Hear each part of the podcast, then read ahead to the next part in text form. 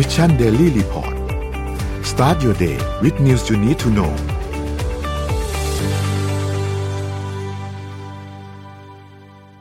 สวัสดีครับยินดีต้อนรับเข้าสู่ Mission Daily Report ประจำวันที่ 27 มกราคม 2565 นะครับ วันนี้คุณอยู่กับเรา 3 คนตอน7โมง18โมงเช้าสวัสดีพี่โทมัส สวัสดีพี่แจ็คครับ สวัสดีครับสวัสดีพี่โทมัสครับ เริ่มต้นวันพฤหัสกันนะครับ เดี๋ยวเราค่อยๆ อัปเดตเรื่องราวต่างๆกัน วันนี้มี หลายเรื่องเลยที่ต้องมาพูดคุยกันมีอะไรใหญ่ ๆ เกิดขึ้นเพียบเลยนะครับ ช่วง 24 ชั่วโมงที่ผ่านมานะครับ เราไปอัปเดตตัวเลขกันก่อนครับว่าเป็นอย่างไรบ้างนะครับ ตัวเลขการฉีดวัคซีนล่าสุดประจำวันที่ 26 นะครับ เราฉีดวัคซีนไปได้เนี่ยประมาณ 4 2 0 0 0 0 โดสนะครับ ก็เหมือนเดิมครับเน้นหลักที่เข็มที่ 3 นะครับสถานการณ์ผู้ป่วยตอนนี้ครับอยู่ในโรงพยาบาลปกติ 39,000 นะครับ อยู่ในโรงพยาบาลสนาม 41,000 นะครับ อาการหนักลดลง 29 คนครับอยู่ที่ 519 นะครับ และใส่เครื่องช่วยหายใจลดลง 6 คนอยู่ที่ 97 นะครับ รักษาหายอยู่ที่ 7,800 นะครับ ก็ยังเป็นตัวเลขที่ค่อนข้างโอเคอยู่นะครับ ไม่มีปัญหาอะไรนะครับ ราคาดัชนีตลาดหลักทรัพย์บ้านเราครับเซ็ตครับปิดที่บวก 0.27%นะครับ 1,643.44 นะครับ หุ้นต่างประเทศครับดาวโจนส์ครับบวก 1.18%นะครับ NASDAQ บวก 2.18%นะครับ NYSE ครับบวก 1.50%นะครับฟุตซี่บวก 1.91%และหังเซ็งครับบวก 0.19%นะครับราคาน้ำมันดิบครับ WTI ครับปรับตัวขึ้นทั้งคู่เลยนะครับ อยู่ที่ 87.06 ครับ บวกขึ้นมา 1.71%ค่อนข้างเยอะนะครับ บวกขึ้นมาเยอะมากนะครับ เบนซ์ครูดออยครับอยู่ที่ 89.74 นะครับ บวกขึ้นมา 1.75%ใกล้จะแตะ 90 ดอลลาร์ต่อบาร์เรลแล้วนะครับ ราคาน้ำมันขึ้นช่วงนี้หนักหน่วงมากนะฮะ ราคาทองคำปรับตัวลดลงครับอยู่ที่ 1,836.73 นะครับ ติดลบมา 0.61%นะครับ และคริปโตเคอเรนซีครับบิตคอยน์ก็กลับขึ้นมาอยู่ที่ 38,000 แล้วอีกครั้งหนึ่งนะครับ ตอนนี้ บวก 4.14%นะครับ Ethereum อยู่ที่ 2,006นะครับ Binance ครับอยู่ที่ 392 นะครับ Solana อยู่ที่ 99 ครับ Cardano 1.10 Bitkub Coin อยู่ที่ 9.61 ครับ นี่คือตัวเลขอัปเดตทั้งหมดครับ อืม เมื่อคืนก่อนเลยไหมครับนน เอาเรื่องไหนก่อนดีอะ มีหลายเรื่องมากเลยอะ น่าจะเอาเฟดก่อนเลยนะ ได้ครับ เรื่องของเฟดเนี่ยนะครับ ต้องบอกว่าเมื่อวานนี้เนี่ย ก็ทุกท่านก็ติดตามการประชุมกันนะครับ ว่าสุดท้ายแล้วการประชุมจะออกมาเป็นยังไง เพราะว่า พอการประชุมเนี่ย มันออกมาปุ๊บเนี่ย มันจะส่งผลต่อตลาดเลย ตัวเลขการอัปเดตเรื่องของตลาดหุ้นเมื่อกี้ที่เราให้ดูเนี่ย คือตอนช่วงประมาณสี่ทุ่มกว่าสี่ทุ่มครึ่งไหมถ้านนจำไม่ผิดเดี๋ยวขอดูให้อีกทีประมาณสี่ทุ่มครึ่งของเมื่อคืนนี้ แต่ทีนี้เฟดที่ออกมาประกาศเนี่ย หลังจากที่เขาประชุมสองวันที่ผ่านมาคือวันที่ยี่สิบห้ากับวันที่ยี่สิบหกเนี่ยเขาประกาศตอนประมาณตีสองเพราะฉะนั้นผลของตลาดหุ้น ตลาดทองคำน้ำมันคริปโตต่างๆ เนี่ยจะได้รับผลกระทบหลังจากนั้นนะครับครับนี่สัญญาณก่อนหน้านั้นที่เราบอกนะครับว่าเฟดจะทำอะไรบ้างในการประชุมครั้งนี้นะครับ แน่นอนว่าครั้งนี้การประชุมครั้งนี้ยังไม่มีการขึ้นอัตราดอกเบี้ยนะครับ แล้วก็เฟดบอกว่าอาจน่าจะมีการขึ้นอัตราดอกเบี้ยอีกครั้งหนึ่งในเดือนมีนาคม ทีนี้สรุปการประชุมให้ฟังคร่าวๆก่อนว่า การประชุมครั้งที่ผ่านมาเนี่ยมีอะไรบ้างนะครับ เรื่องแรกครับเฟดประกาศแค่บอกว่ายังไม่ขึ้นอัตราดอกเบี้ยตามที่ตลาดคาดการณ์กันไว้เลย และจะขึ้นเร็วๆนี้นะครับ แต่ที่คนถามก็คือ แล้วจะเร่งให้มันขึ้นเร็วขึ้นไหม ก็ยังไม่ได้มีการพูดถึงนะครับ เฟดก็บอกว่าตอนนี้เนี่ยตลาดแรงงานเศรษฐกิจเอง ทุกอย่างก็ยังค่อนข้างโอเคอยู่ หลังจากที่เขาประกาศมาทันทีนะครับราคาของหุ้นต่างๆ NASDAQ เนี่ยก็ดีดตัวขึ้นทันทีคริปโตเคอเรนซีก็ดีดตัวขึ้นเช่นเดียวกันนะครับ แต่ทีนี้ทางด้านของเฟดเนี่ยเจอร์โรมพาวเวลเนี่ยนะครับประธานของเฟดเนี่ยเขาก็จะมาออก ตอบมาแถลงอีกทีเนาะหลังจากที่ทางด้านธนาคารกลางเขาประกาศผลออกมาแล้วว่าผลการประชุมมีหนึ่งสองสามสี่ห้าแล้วเจอโรมพาวเวลก็จะมาให้สัมภาษณ์อีกทีหนึ่งซึ่งก็ทุกครั้งแหละเจอโรมพาวเวลก็ออกมาให้สัมภาษณ์ทุกครั้งตามปกตินั่นแหละแต่ปรากฏว่าเจอโรมพาวเวลเนี่ยออกมาให้สัมภาษณ์นะครับ แล้วก็ทางด้านของตลาดทางด้านของหุ้น NASDAQ ต่างๆอะไรเนี่ย ดูแล้วเนี่ยไม่ค่อยชอบเท่าไหร่สำหรับการที่ออกมาตอบคำถามเพราะว่าหุ้นมันตอนแรกพอประกาศออกมาเสร็จอะมันขึ้นอย่างนี้เลยครับ แล้วพอเจอโรมพาวเวลตอบคำถามเสร็จ ดิ่งหัวลงอย่างนี้เลยฮะครับทางด้านของประธานเฟดเนี่ยเขาก็บอกว่าคือคนถามคำถามเขาถามคำถามว่า คุณเจอโรมพาวเวล คุณมีโอกาสที่จะขึ้นอัตราดอกเบี้ยเป็นยังไงบ้างอัตราดอกเบี้ยที่จะขึ้นน่ะเป็นยังไงบ้างเขาก็ส่งสัญญาณมาว่าจะขึ้นเดือนมีนาใช่ไหมแล้วเขาก็ถามว่าแล้วหลังจากเนี้ยในปีนี้มีการประชุมเฟดอีกหลายครั้ง จะมีการขึ้นอัตราดอกเบี้ยทุกการประชุมเลยไหมเจอโรมพาวเวลก็ไม่ตอบครับ ไม่ได้ปฏิเสธว่า จะไม่ขึ้นทุกการประชุม นั่นหมายความว่าก็มีโอกาสที่การประชุมเฟดหลังจากนี้เนี่ยจะมีการขึ้นอัตราดอกเบี้ยทุกครั้งที่มีการประชุมนะครับ ซึ่งอันเนี้ยน่าสนใจ แม้ว่าครั้งนี้จะยังคงอัตราดอกเบี้ยอยู่ที่ระดับ 0 ถึง 0.25%ก็ตามนะครับ นอกจากนี้ครับก็คงยังให้เรื่องของตัววงเงินในการอัด QE ยังอยู่เท่าเดิมนะครับ แล้วก็จะสิ้นสุดในเดือนมีนาคมนี้นะครับ ซึ่งก็อันนี้ก็เป็นสิ่งที่ทางตลาดเนี่ยคาดการณ์ไว้อยู่แล้ว คือต้องบอกว่า การประชุมของเฟดรอบนี้ มติเนี่ย เป็นไปตามที่ตลาดคาดการณ์ไม่มีอะไรพลิกโผถูกต้องถูกแต่ต้องการตอบคำถามของเฟดเนี่ย ตลาดไม่ชอบ ตลาดมองว่าเอ้ยดูมีความเสี่ยงค่อนข้างเยอะ แล้วก็ดูดูดูแบบยังคาดการณ์อะไรไม่ค่อยได้มากเท่าไหมีร่เงื่อนงำอะไรแบบอ่านี้ดูมีเงื่อนงำดูมีเงื่อนงำอยู่นะครับ ก็เลยเป็นอืมผลที่ออกมาแบบเรียลไทม์มากเลยมพอประกาศเสร็จปุ๊บขึ้นตอบคำถามเสร็จปุ๊บลง นะครับคือสำรับคือเห็นเห็นได้ชัดเลยว่าถ้าเกิดเราลองดูลองดูราคาบิตคอยน์ที่เราเอามาวันนี้นะช่วงประมาณสี่ทุ่มครึ่งห้าทุ่มอย่างเงี้ย แต่สามหมื่นแปดพอเฟดมารายงานมาประกาศปุ๊บปรับตัวลดลงทันทีกลับไปอยู่ระดับเดิมประมาณสามหมื่นหกอีกครั้งหนึ่ง คือนี่เราเห็นได้ชัดนะฮะว่าตลาดเองก็ยังมีความไม่ค่อยแน่ใจกับทางเฟดสักเท่าไหร่นะครับใช่แต่ว่า คือตัวคือต้องต้องต้องแยกอย่างนี้ก่อนว่า คือก่อนที่เจอร์โรมโพเวลจะมาจะมาแถลงเนี่ยเขาจะมีเป็นสเต t เมนต์ของ FOMC หรือว่าอ่าคณะกรรมการนโยบายการเงินออกมาก่อนอ่าซึ่งอันนี้เนี่ยคือถ้าบอกว่าเป็นข้อสอบเนี่ย คือเรียกได้ว่าเก่งข้อสอบกันเนี่ยตรงเป๊ะนะฮะตรงเป๊ะออกมาตอบถูกร้อยเต็ตอมบถูกใช่ตรงเป๊ะหมดเลยนะฮะยังไม่ได้มีการปรับขึ้นยังทำ QE ถึงเดือนมีนาคมเหมือนเดิมนะครับอืมแล้วก็มีการบอกว่าจะขึ้นในเดือนมีนาอ่า มีการพูดถึงสาเหตุว่าทำไมจะต้องปรับดอกเบี้ยนโยบายขึ้น ก็มีเรื่องของอะไรอืมโควิด เรื่องของตลาดแรงงานเรื่องของอะไรต่างๆ คือ ของเงินเฟ้อต่างตรงตรงข้อสอบเนี่ยตรงเป๊ะนะฮะ แต่ครับพอโจมโพเวลมาแถลงนี่ก็อ่าโอเค ตลาดเองก็อาจจะยังเอ๊ะยังไม่ค่อยมั่นใจหรือเปล่านะฮะ ก็กลับมาขมุกขมัวกันอีกรอบหนึ่งนะครับ ผมๆอะอืมจะลงทุนช่วงนี้คงต้องระวังนิดนึงนะครับ เพราะว่าสัญญาณไม่คือจะใช้ตำราเก่าไม่ได้นะครับอืม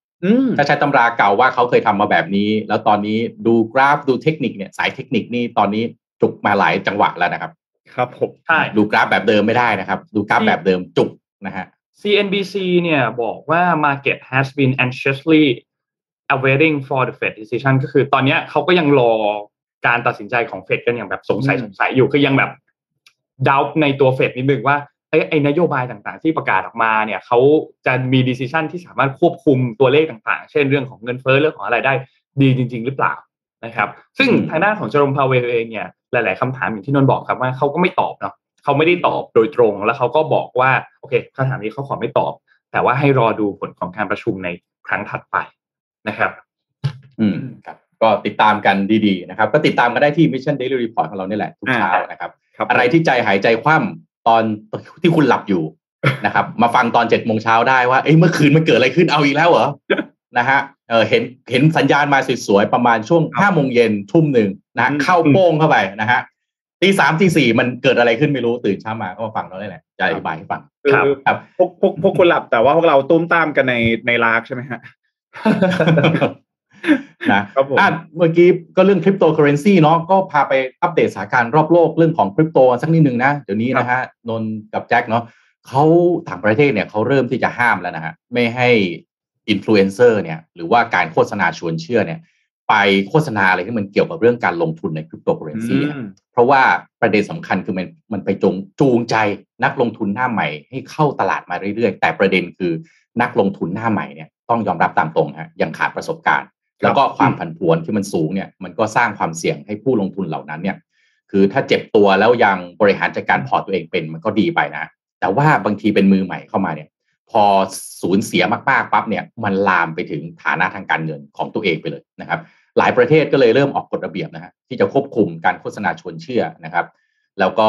รวมถึงในโซเชียลมีเดียนะฮะเพื่อที่จะลดแรงดึงดูดใจ แล้วก็สร้างความอันนี้เขาใช้คำนี้นะฮะเข้าใจผิดเลยนะฮะ ต่อประชาชนทั่วไปที่ยังไม่มีความรู้ความเข้าใจดีในการลงทุนคริปโตเคอเรนซีเริ่มจากสิงคโปร์ก่อนใกล้บ้านเรานะฮะชาติแรกในเอเชียเนี่ยสั่งห้ามโฆษณาคริปโตเคอเรนซีในที่สาธารณะนะครับ Nikkei Asia ก็รายงานว่าธนาคารกลางสิงคโปร์เนี่ยออกประกาศ แนวปฏิบัติเมื่อวันที่ 17 มกราคมที่ผ่านมาเนี่ยนะฮะระบุให้ผู้ให้บริการแพลตฟอร์มซื้อขายคริปโตเคอเรนซียุตินะฮะการโฆษณาพื้นที่สาธารณะ เช่น เครือข่ายรถขนส่งสาธารณะแล้วก็สื่อต่างๆ โดยแบงก์ชาติสิงคโปร์เนี่ยก็เตือนว่าการซื้อขายคริปโตเนี่ยมีความเสี่ยงสูงนะฮะแล้วก็ไม่เหมาะสำไม่เหมาะสำหรับประชาชนทั่วไป จึงไม่ควรที่จะโฆษณาชวนเชื่อ ให้ลงทุนคริปโตในสื่อสาธารณะทั่วไป เพราะอาจจะทำให้ประชาชนเข้าใจผิด กลายเป็นการกระตุ้นให้เข้าไปลงทุนโดยมองข้ามความเสี่ยงนะฮะนอกจากนี้ก็ยังห้ามนะฮะการให้การใช้บริการผู้มีชื่อเสียงในโลกออนไลน์ หรือที่เราเรียกว่าอินฟลูเอนเซอร์เนี่ยแหละในการโฆษณาการลงทุนในคริปโตเคอเรนซีบนเว็บไซต์สาธารณะหรือโซเชียลมีเดียนะฮะ ห้ามการให้บริการตู้อัตโนมัติสำหรับการธุรกรรมเหรียญโทเค็นอีกด้วยอันนี้ต่างประเทศเขาไปไกลแล้วนะฮะมีกระทั่งตู้อัตโนมัติแล้วนะฮะแล้วก็ประกาศดังกล่าวเนี่ยนะฮะมีผลทันที ถึงแม้ว่าจะไม่มีบทลงโทษทางกฎหมายนะฮะแต่หากผู้ให้บริการไม่ปฏิบัติตาม ก็อาจจะไม่ได้รับการพิจารณาอนุมัติ ให้สามารถให้บริการได้อย่างถูกกฎหมายในสิงคโปร์อ่านี่ดูเทคนิคของเขานะฮะครับไม่มีบทลงโทษ แต่ณวันที่ มีกฎหมายออกมาคุณอาจจะโดนก็ได้นะฮะอืมโดยผู้ให้บริการเนี่ยยังคงสามารถทำตลาดและโฆษณาผ่านเว็บไซต์แอปพลิเคชัน หรือบัญชีโซเชียลมีเดียเป็นทางการของบริษัทตัวเองได้ ทีนี้ไปที่ยุโรปบ้าง สเปนเป็นประเทศแรกฮะที่ออกกฎควบคุมโฆษณาคริปโตเคอเรนซีเช่นกันนะครับโดย Financial Financial Times เนี่ยรายงานว่าวันที่ 17 มกราคมวันเดียววันที่สิงคโปร์ประกาศเลยครับคณะกรรมการกำกับตลาดหลักทรัพย์แห่งชาติสเปนหรือ CNMV เนี่ยนะครับออกประกาศควบคุมการโฆษณาของผู้ให้บริการคริปโตเคอเรนซี ผ่านอินฟลูเอนเซอร์นะครับโดยกำหนดให้อินฟลูเอนเซอร์ที่มีผู้ติดตามมากกว่า 1 0 0 0 0แสนคนทั่วไปนะฮะแล้วก็ผู้ให้บริการแพลตฟอร์มคริปโตเคอเรนซีเนี่ยต้องแจ้งรายละเอียดโฆษณาและค่าตอบแทนที่ได้รับต่อหน่วยงานกำกับดูแลก่อนที่จะเผยแพร่อย่างน้อย 10 วัน ก็แปลว่าก่อนคุณจะโฆษณาคุณต้องขออนุญาตก่อนนะฮะแล้วก็ต้องแจ้งให้นักลงทุนเนี่ยทราบเกี่ยวกับความเสี่ยงในการลงทุนคริปโตเคอเรนซีหากไม่ปฏิบัติตามนะฮะอันนี้สเปนไม่เหมือนสิงคโปร์ฮะ มีค่าปรับสูงถึง 3 0 0แสนยูโรเลยทีเดียวนะครับโดยสเปนเนี่ยเป็นชาติแรกในสหภาพยุโรปนะฮะที่ออกกฎควบคุมการโฆษณาคริปโตเคอเรนซีโดยหลายประเทศเนี่ยยังอยู่ในการพิจารณา เดี๋ยวจะมีตามมาอีกแน่นอนนะฮะโดยเฉพาะอย่างเช่นอิตาลีนะที่ออกคำเตือนเกี่ยวกับความเสี่ยงในการซื้อขายคริปโตเคอเรนซีโดยขาดความรู้ความเข้าใจแล้วนะครับ ก็ขณะที่ UK ครับกระทรวงการคลังของสหราชอาณาจักรนะครับ ก็ประกาศเมื่อวันที่ 18 มกราคมตามมาติดๆที่สเปนเลยนะฮะ เสนอบังคับให้ใช้กฎระเบียบคุมมาตรฐานของผู้ให้บริการแพลตฟอร์มคริปโตเคอเรนซีให้เป็นมาตรฐานระดับสูง เช่นเดียวกับผลิตภัณฑ์ทางการเงินอย่างอื่น เช่นหุ้นพันธบัตรหรือประกันภัยนะครับ CNBC ก็รายงานว่าภายใต้กฎระเบียบใหม่นี้นะครับผู้ที่ต้องทำการตลาดหรือโฆษณาเกี่ยวกับการลงทุนในคริปโตเคอเรนซีในอังกฤษ จะต้องยื่นขออนุญาตจากหน่วยงานกำกับนโยบายทางการเงินก่อนนะครับ โดยคาดว่าระเบียบใหม่นี้จะมีผลบังคับใช้ภายใน 6 เดือนนะครับ ก็อันนี้ให้เห็นเทรนด์นะครับ คือไปดูต่างประเทศเนี่ย มันก็น่าจะมีความคลับคล้ายคลับคลานะครับว่า standard พวกนี้ก็จะถูกเอาไปปฏิบัติในประเทศอื่นเช่นกันนะครับประเทศไทยอย่างเราเองก็คงต้องดูเหมือนกันนะครับ เพราะ regulator ตอนนี้ก็เรียกว่า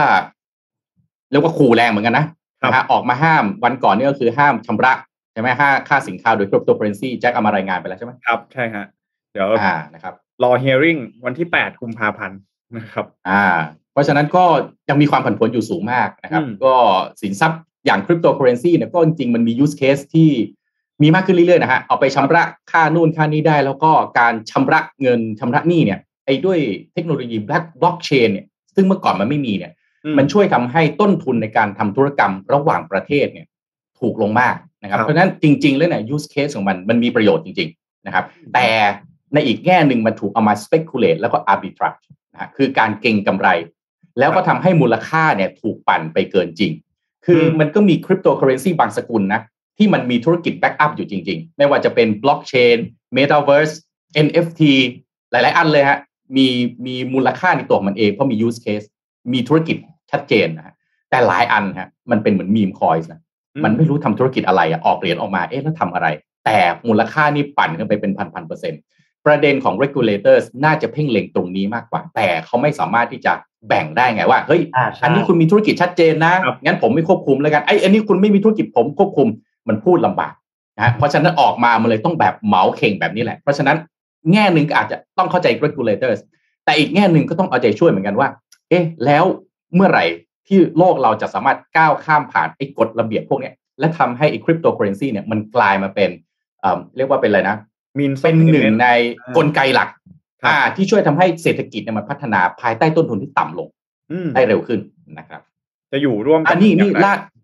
ล่าสุดมันมีข่าวอัปเดตนะเรื่อง Facebook เลิกทำเหรียญคริปโต Libra แล้วว่าใช่อ่าได้ได้ติดตามมาใช่ไหมฮะครับผม Libra เนี่ยต้องบอกว่าฮือฮากันมากในตอนนั้นที่ Facebook เนี่ยมาร์คซักเกอร์เบิร์กออกมาประกาศเองเลยนะครับ คนก็จินตนาการไปไกลเลยว่าเฮ้ย Libra ถ้าเกิดจริงเนี่ยนะ ทุกคนต่อไปโอนเงินกันสะดวกไร้พรมแดนแน่นอนนะฮะ แต่เรื่องมันก็ไม่ง่ายแบบนั้นนะฮะเพราะว่าอืมโครงการ Libra เนี่ยนะถ้าติดตามกันนะฮะแจ็คนนท์ก็น่าจะติดตามกันอยู่เนาะครับโอ้โหถูก regulator เนี่ยหน่วยงานกำกับดูแลนี่เข้ามาทั้งตรวจสอบทั้งเรียกไป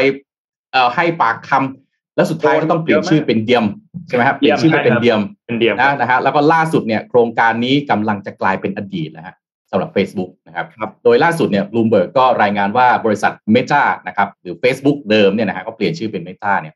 จะขายโครงการสกุลเงินเดียม นะครับหรือชื่อเดิมคือ Libra เนี่ยซึ่งนะฮะโดยหลักการของ Libra หรือ Diem เนี่ยจะเป็นสกุลเงินดิจิตอลแบบ stable coin อืม stable coin คล้ายๆพวก USDT คือ stable coin เนี่ยมันมีการเอามูลค่าของตัว coin เนี่ยไปผูกติดกับหลักทรัพย์บางอัน ที่ค่อนข้างจะมีความผันผวนต่ำเช่น สกุลเงิน US ดอลลาร์อย่าง Diem เนี่ยเขาบอกชัดเจนว่าเขาไปผูกกับสกุลเงิน US ดอลลาร์นะครับอืมโดย Meta เนี่ยเขาก็ไปพูดคุยกับ ธนาคาร banker นะครับหลายแห่งเกี่ยวกับการขายทรัพย์สินทางปัญญาในโครงการ Diem นี้ รวมถึงจะโยกย้ายวิศวกรที่พัฒนาโครงการเนี่ยไปที่โครงการอื่นด้วยนะครับสำหรับโครงการสกุลเงินดิจิตอลอย่าง Diem เนี่ยก็เป็นโครงการที่ริเริ่มมาตั้งแต่ปี 2019 หรือ 3 ปีที่แล้ว ตอนนั้นออกมาประกาศเนี่ยโอ้โห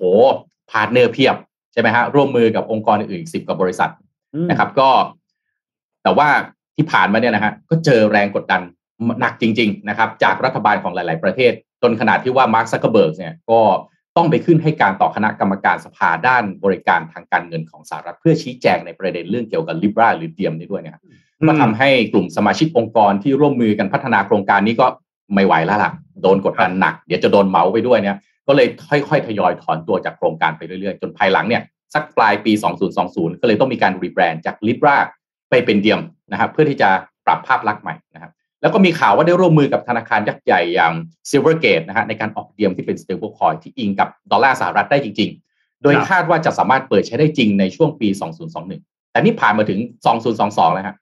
ธนาคารกลางสหรัฐเฟดเนี่ยก็ออกมาบอกว่าหน่วยงานเนี่ยมีความไม่สบายใจจริงๆต่อโครงการไอ้ Diem เนี่ยนะฮะแล้วก็ไม่สามารถอนุมัติอนุญาต ให้มีโครงการต่อไปได้ ซึ่งก็ทำให้ Meta แล้วก็ Silvergate สุดท้ายครับ ออกเหรียญ Diem ไม่ได้ ดังนั้นนะฮะวันนี้ เลยมาถึงจุดจบของโครงการเดียม จากบริษัทเทคโนโลยีระดับโลกอย่างเมตานะครับก็แต่ว่าเมตายังมีโครงการกระเป๋าเงินดิจิตอลในชื่อ Novi นะครับซึ่งอันนี้ไม่ได้ถูกยกเลิกไปพร้อมกับเดียมนะครับ แล้วก็คาดว่ายังสามารถใช้งานผ่านแพลตฟอร์มของ Meta แล้วก็อย่างเช่น WhatsApp ตรงเนี้ยยังใช้ได้อยู่นะครับเพราะว่า Meta เองเนี่ยปลายปีที่แล้วก็เพิ่งเปิดให้ผู้ใช้งาน WhatsApp ในสหรัฐอเมริกาเนี่ยทดลองรับส่งเหรียญ USDP นะครับ แล้วก็ซึ่งเป็น stablecoin ที่อิงกับเงินดอลลาร์สหรัฐและออกโดย Paxos เนี่ยนะครับก็จากนี้ในอนาคตครับไม่มีสกุล Diem แล้วนะครับ แต่ก็น่าสนใจนะว่า Meta ที่จะเป็น Metaverse แพลตฟอร์มเนี่ยนะครับก็อาจจะรับสกุลเงินอื่นๆก็ได้ คือตัวเองไม่ต้องมีสกุลเงินก็ได้ แต่มีสกุลเงินเยอะแยะอีกเพียบเลยครับที่ไปอยู่ในแพลตฟอร์มของเขา และเขาก็ยังเป็นผู้กำหนดปัจจัยและความเป็นไปหลายๆอย่างได้อยู่ดี ใช่ไหมครับโอ้ยจริงๆ ตอนนั้นฮือฮามากเลยนะ Libra เนี่ยโอ้โห ฮือฮาสุดๆเลยโดยเฉพาะต้นช่วงจังหวะที่เขาเปิดตัว partner อะที่มีแบบ PayPal โอ้โหมี Visa มี Mastercard มี eBay โอ้โห คือแต่ละอันคือใหญ่ๆ ทั้งนั้นเลยอะอืมแล้วก็ต้องเขย่าวงการการเงินแน่ๆเลย แต่ก็สุดท้ายอย่างที่ทุกท่านเห็นแหละครับเนาะอ่าไปตอนนั้นไปคนไม่ก็ถึงพูดโอ้ยไม่ถึงต่อฝันไปคนไม่ใช้แล้วเงิน US อะคนไม่ใช้แล้วคนมาใช้เงินอะอย่างนี้แทนดีกว่า ตอนนี้ก็หนักเห็นแล้วนะฮะว่าอืมมันไปต่อไม่ได้ แต่การล้มของ Diem มีการเกิดขึ้นของคอยอื่นอีกเป็นพันคอยนะฮะครับเพราะฉะนั้นไม่ได้แปลว่า Diem มันล้มเหลวนะฮะเออเขาคือบริษัทระดับโลกแบบนี้นะแจ็คกบนนท์เขาคำนวณทุกอย่างมาดีแล้วแน่นอน ไม่อยู่ครับดีอยากจะล้มก็ล้มแน่นอนครับคือ Facebook ก็มี user เยอะเป็นหลักพันล้านบัญชีเนาะคือถ้าเกิดว่า Libra มันสามารถเอามาใช้ได้เนี่ย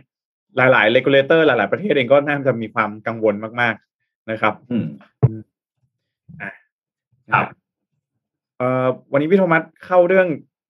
อะเลยไหมเดี๋ยวเราจะมีอัปเดตเรื่องของเอยากฟังมากเป็นเรื่วิองกเนี้ฤยตของเรานะฮะอยากซึ่งฟังว่าต้องบอกว่าอยากฟังว่าติดคือพี่ก็ติดตามเรื่องนี้นะฮะเดี๋ยวต้องบอกว่าเป็นเรื่องของวงการประกันภัย ติดตามมาตั้งแต่ปีที่แล้วนะฮะต้องบอกว่าจุดเริ่มของมันเนี่ยนะฮะมันเริ่มตั้งแต่วันที่16กรกฎาคมนะที่16กรกฎาคมเนี่ยมันเริ่มจากอะไรฮะมันเริ่มจากการที่สินมั่นคงจำได้ไหมเป็นบริษัทแรกเลยนะ ที่ครับออกมาบอกเลิกกรมธรรม์ประกันภัยการติดเชื้อไวรัสโคโรนาแบบเจอจ่ายจบนะฮะเจอจ่ายจบ จนล่าสุดครับประเด็นฮอตล่าสุดเมื่อวานนี้เลยครับ คนตกใจกันทั่วบ้านทั่วเมือง อาคเนย์ประกันภัย ยื่นขอยุติการดำเนินกิจการ ขอหยุดการให้รับประกันนะฮะซึ่งผมปิดอันนี้เขาบอกว่าเฮ้ยบริษัทอาคเนประกันภัยเนี่ยเขาเป็นบริษัทประกันภัย 76 ปีนะฮะครับเขาเกิดตั้งแต่ยุคสมัยของรัชกาลที่7อืมแล้วก็ ที่สำคัญอยู่ในเครือของเอ่อเรียกว่าอะไรเบียร์ช้างอะเจ้าสัวเจริญสิริวัฒนดีคนก็โอ้โหบริษัทใหญ่ขนาดนี้เนี่ยนะยังมีปัญหาได้มีปัญหาได้อย่างไร ชวนคุณผู้ฟังทุกท่านมาติดตามใน Mission Daily Report Big Read ของเราวันนี้เนี่ยนะครับครับอย่างที่ผมบอกไปนะฮะแจ็คกับนนท์คุณผู้ฟังทุกท่านฮะจุดเริ่มเนี่ยที่ทำให้ทั้งสังคมหันมาสนใจเรื่องนี้ก็คือวันที่สินมั่นคงประกันภัยออกมาประกาศ นะฮะว่าเฮ้ยรับไม่ไหวแล้ว การเคลมประกันเนี่ยมันจะทำให้บริษัทไปต่อไม่ได้นะครับ เหตุผลตอนนั้นในสินมั่นคงก็บอกว่าสถานการณ์โควิดปัจจุบันเนี่ยมันรุนแรงจริงนะฮะยอดผู้ติดเชื้อรายใหม่เนี่ยมันเพิ่มอย่างต่อเนื่องนะฮะครับทำให้ผู้ซื้อกรมธรรม์เนี่ยก็เกิดความกังวลไม่มั่นใจว่ากรมธรรม์ที่ซื้อไปเนี่ยมันจะถูกยกเลิกกลางอากาศหรือเปล่ากรณีนี้ก็เลยทำให้บริษัทประกันภัยต่างๆเนี่ยต้องออกมาแสดงจุดยืนนะฮะว่าจะไม่ทอดทิ้งลูกค้าผู้ซื้อกรมธรรม์หนึ่งในนั้นวันนั้นที่ออกมาประกาศจุดยืนฮะ อาคเนประกันภัยอยู่ในตอนนั้นด้วยครับ ร่วมประกาศจุดยืนว่าจะไม่ทอดทิ้งผู้เอาประกันภัยแน่นอน แต่แล้วครับหลังจากนั้นมาไล่ไทม์ไลน์กันนะครับ กันยายนปีที่แล้วครับ 2564 กลายเป็นประเด็นร้อนที่ชาวเน็ตบนโลกออนไลน์ครับครับมาวิจารณ์กันสนั่นเลยฮะสำหรับเรื่องราวของลูกค้าบริษัทอาคเนย์ประกันภัยครับเพราะว่าหลังจากได้ทำเรื่องยื่นเคลมประกันโควิด -19 กับทางบริษัทแล้วเนี่ยปรากฏว่าพอยื่นเอกสารแล้วเนี่ยหลังบริษัทบอกว่าโอ้ยใช้การเคลมนะใช้แค่หนึ่งวันฮะ แต่ว่าเรื่องล่าช้าเงียบหายติดต่อบริษัทไม่ได้เยอะมาก กลายเป็นว่ารอสองอาทิตย์ยังไม่ได้เลยนะฮะสองกันยายนหลังจากนั้นครับ ก็เลยมีรายงานว่าลูกค้าจำนวนมากครับ บุกไปที่บริษัทอาคเนประกันภัยที่สีลมเลยฮะเกิดเหตุการณ์รวมตัวกันประท้วงครับ ของลูกค้าประกันภัยโควิด -19 เนื่องจากยื่นเคลมแล้วครับ ไม่ได้รับเงินสินใหม่ตามที่ซื้อประกันไว้สำหรับประกันภัยโควิดนะครับอาคเนประกันภัยเนี่ยฮะจากกบนนท์คือมีผู้มีสมาชิกนะฮะผู้ใช้ Twitter รายหนึ่งเนี่ยนะฮะ โพสต์คลิปลูกค้าจำนวนมาก บุกไปที่บริษัทเนี่ยฮะแล้วก็โพระบุข้อความว่าลูกค้าประกันภัยโควิด -19 ปิดหน้าบริษัทอาคเนประกันภัยสีลมหลังจากยื่นเคลมแล้วไม่ได้รับเงินสินไหมตามที่ซื้อประกันไว้ดูรูปนะฮะโอ้โหเดือดมากตอนนั้นนะครับอืมนอกจากนี้เนี่ยก็ยังมีการวิพากษ์วิจารณ์ของลูกค้าผ่านสื่อออนไลน์อีกเพียบเลยฮะเดี๋ยวเอารูปขึ้นมาเลยฮะทีมงานเอารูปทวิตเตอร์ขึ้นมานะฮะกลายเป็นประเด็นเดือดขึ้นมาเลยทีเดียวนะครับ ก็คนคนไปวันเดียวกันครับ อาคเนย์นี่นี่อะก็ไปไปประท้วงเลยนะพี่โทมัสนี่ก็ไปประท้วงอะไรใช่ไหมเออครับในวันเดียวกันนะฮะถ้าเราจำได้นะครับ บริษัทที่เป็นบริษัทแม่จะเรียกบริษัทแม่ก็ได้นะ ของอาคเนย์ประกันภัยเนี่ยคือครับบริษัทเครือไทยโฮลดิ้งจำกัดอืมครับซึ่งเป็นบริษัทมหาชนนะ ตอนนั้นเนี่ยประธานเจ้าหน้าที่บริหารคือพี่เอ๋อนะฮะคุณฐากรปิยะพันธ์เพิ่งเข้าไปเป็น CEO เลย ก็ออกมากล่าวขอโทษลูกค้าทุกคนฮะสำหรับการจ่ายเคลมประกันโควิดล่าช้าครับก็บอกว่าที่ผ่านมาเนี่ยยอดเคลมมันสูงกว่าที่คาดไว้ ปกติเนี่ยมาเคลมกันวันละร้อยสามร้อยลายนะฮะตอนนี้มาเคลมกันวันละพันลาย มันก็เลยทำงานไม่ทันนะที่ผ่านมาพนักงานส่วนใหญ่ต้องทำงาน work from home อีกขออภัยจริงๆทำงานไม่ทัน แต่จากการประท้วงของลูกค้าเนี่ยนะฮะบริษัทก็เลยปรับระบบการทำงานใหม่นะฮะโดยเพิ่มเจ้าหน้าที่ดูแล โดยตรงเข้าไปอีก180ราย เปิดบริการแจ้งเคลมประกันติดตามสถานะเคลมผ่านไลน์ต่างๆเนี่ยนะฮะก็ช่วยการดูแลเคลมประกันได้เป็นวันละพันถึงพันห้าร้อยราย ก็คาดว่าจะสามารถเคลียร์ส่วนเคลมผู้เอาประกันภัยโควิด ที่ค้างจ่ายในระบบกว่าหมื่นรายฮะครับให้ได้รับสินไหมได้ภายในสองสัปดาห์ ทีนี้มันไม่จบแค่นั้นฮะคุณผู้ฟัง พอปลายปีที่แล้วเนี่ยนะฮะรายงานจากธุรกิจประกันภัยเนี่ยนะฮะออกมาเปิดเผยนะครับว่าข้อมูลกรมธรรม์ประกันโควิดล่าสุดจนถึงวันที่ 31 ธันวาคมปีที่แล้ว 2564 นะฮะกรมธรรม์มีทั้งหมดนนนท์กับแจ็คฟังดีๆนะฮะ41.63 ล้านฉบับฮะ 41 ล้านฉบับครับท่านผู้ชมฮะเบี้ยประกันรวม 1930 ล้านบาท เหมือนเยอะนะฮะ แต่ขอโทษฮะ จ่ายยอดค่าสินไหมไปแล้ว 39,900 ล้านบาท เกือบ 40,000 ล้านฮะครับมากกว่าค่าเบี้ยประกัน 4 เท่าไปแล้ว แต่ขอโทษฮะ ยอดนี้ยังไม่จบครับ ยอดสินไหมปรับตัวเพิ่มขึ้นจากสิ้นเดือนพฤศจิกพฤศจิกายนเนี่ยเกือบ 3,000 ล้านนะครับขอโทษนะครับ 6 อันดับ top 6ฮะ top 6ของบริษัทประกันที่มีการจ่ายเคลมประกันโควิด เอาว่า Market Share แล้วกันนะฮะ ตารางอันดับครับ อันดับหนึ่งเลยฮะอาคเนย์ประกันภัยครับ จ่ายไปแล้ว7,500ล้าน อันดับสองครับสินมั่นคงประกันภัย6,800ล้านนะฮะอันดับสามวิริยะประกันภัย5,700ล้าน บริษัทที่สี่เอเชียประกันภัยเรียบร้อยไปแล้วครับโดนเพิกถอนไปแล้ว4,500ล้านบาท อันดับที่ห้าตามมาติดๆเช่นเดียวกันโดนเพิกถอนไปเช่นเดียวกันเดอะวันประกันภัย4,000ล้านบาท แล้วก็อันดับ6บมจกรุงเทพประกันภัย 3,500 ล้านบาทนะครับสำหรับบมจเมืองไทยประกันภัยเนี่ย เขาขายประกันโควิดไป200,000ฉบับฮะแต่รับไว้เองแค่10%ฮะที่เหลือส่งต่อประกันภัยที่อื่นทั้งหมด ก็เลยจะเห็นได้ว่าบริษัทประกันที่เผชิญผลกระทบโควิดหนักที่สุด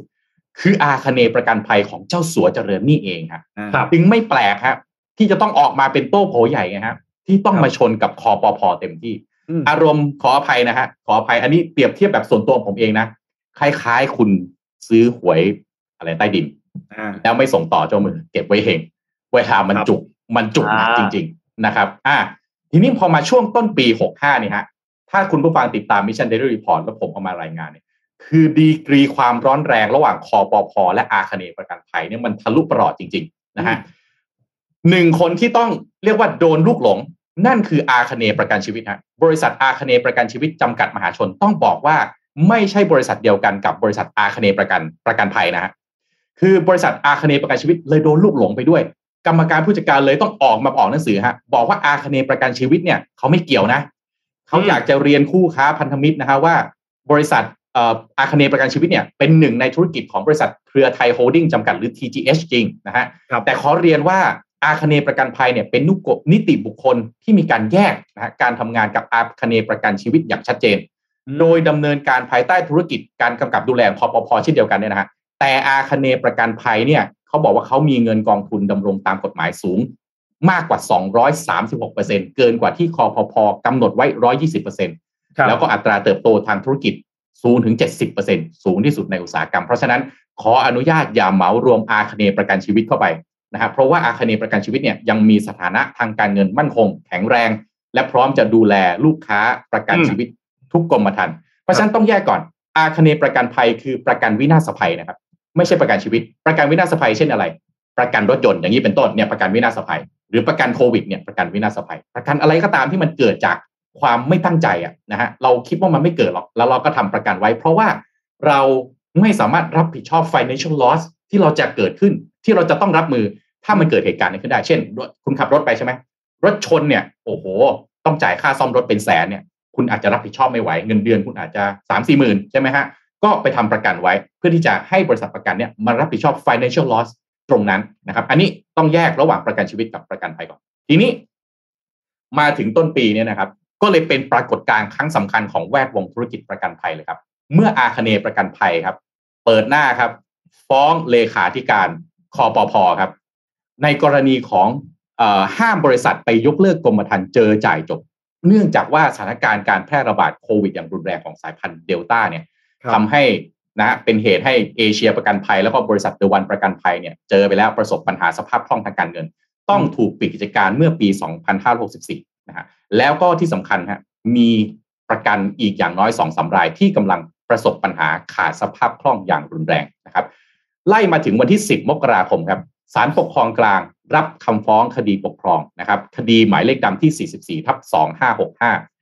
โดยอาคเนย์ประกันภัยจำกัดมหาชนกับผู้อีก 2 คนฮะเป็นผู้ฟ้องคดีที่ 1 และบริษัทไทยประกันภัยจำกัดมหาชน ผู้ฟ้องคดีที่ 2 ยื่นฟ้องนายสุทธิพลทวีชัยการ เลขาธิการคณะกรรมการกำกับ และส่งเสริมการประกอบธุรกิจประกันภัยหรือคอปพ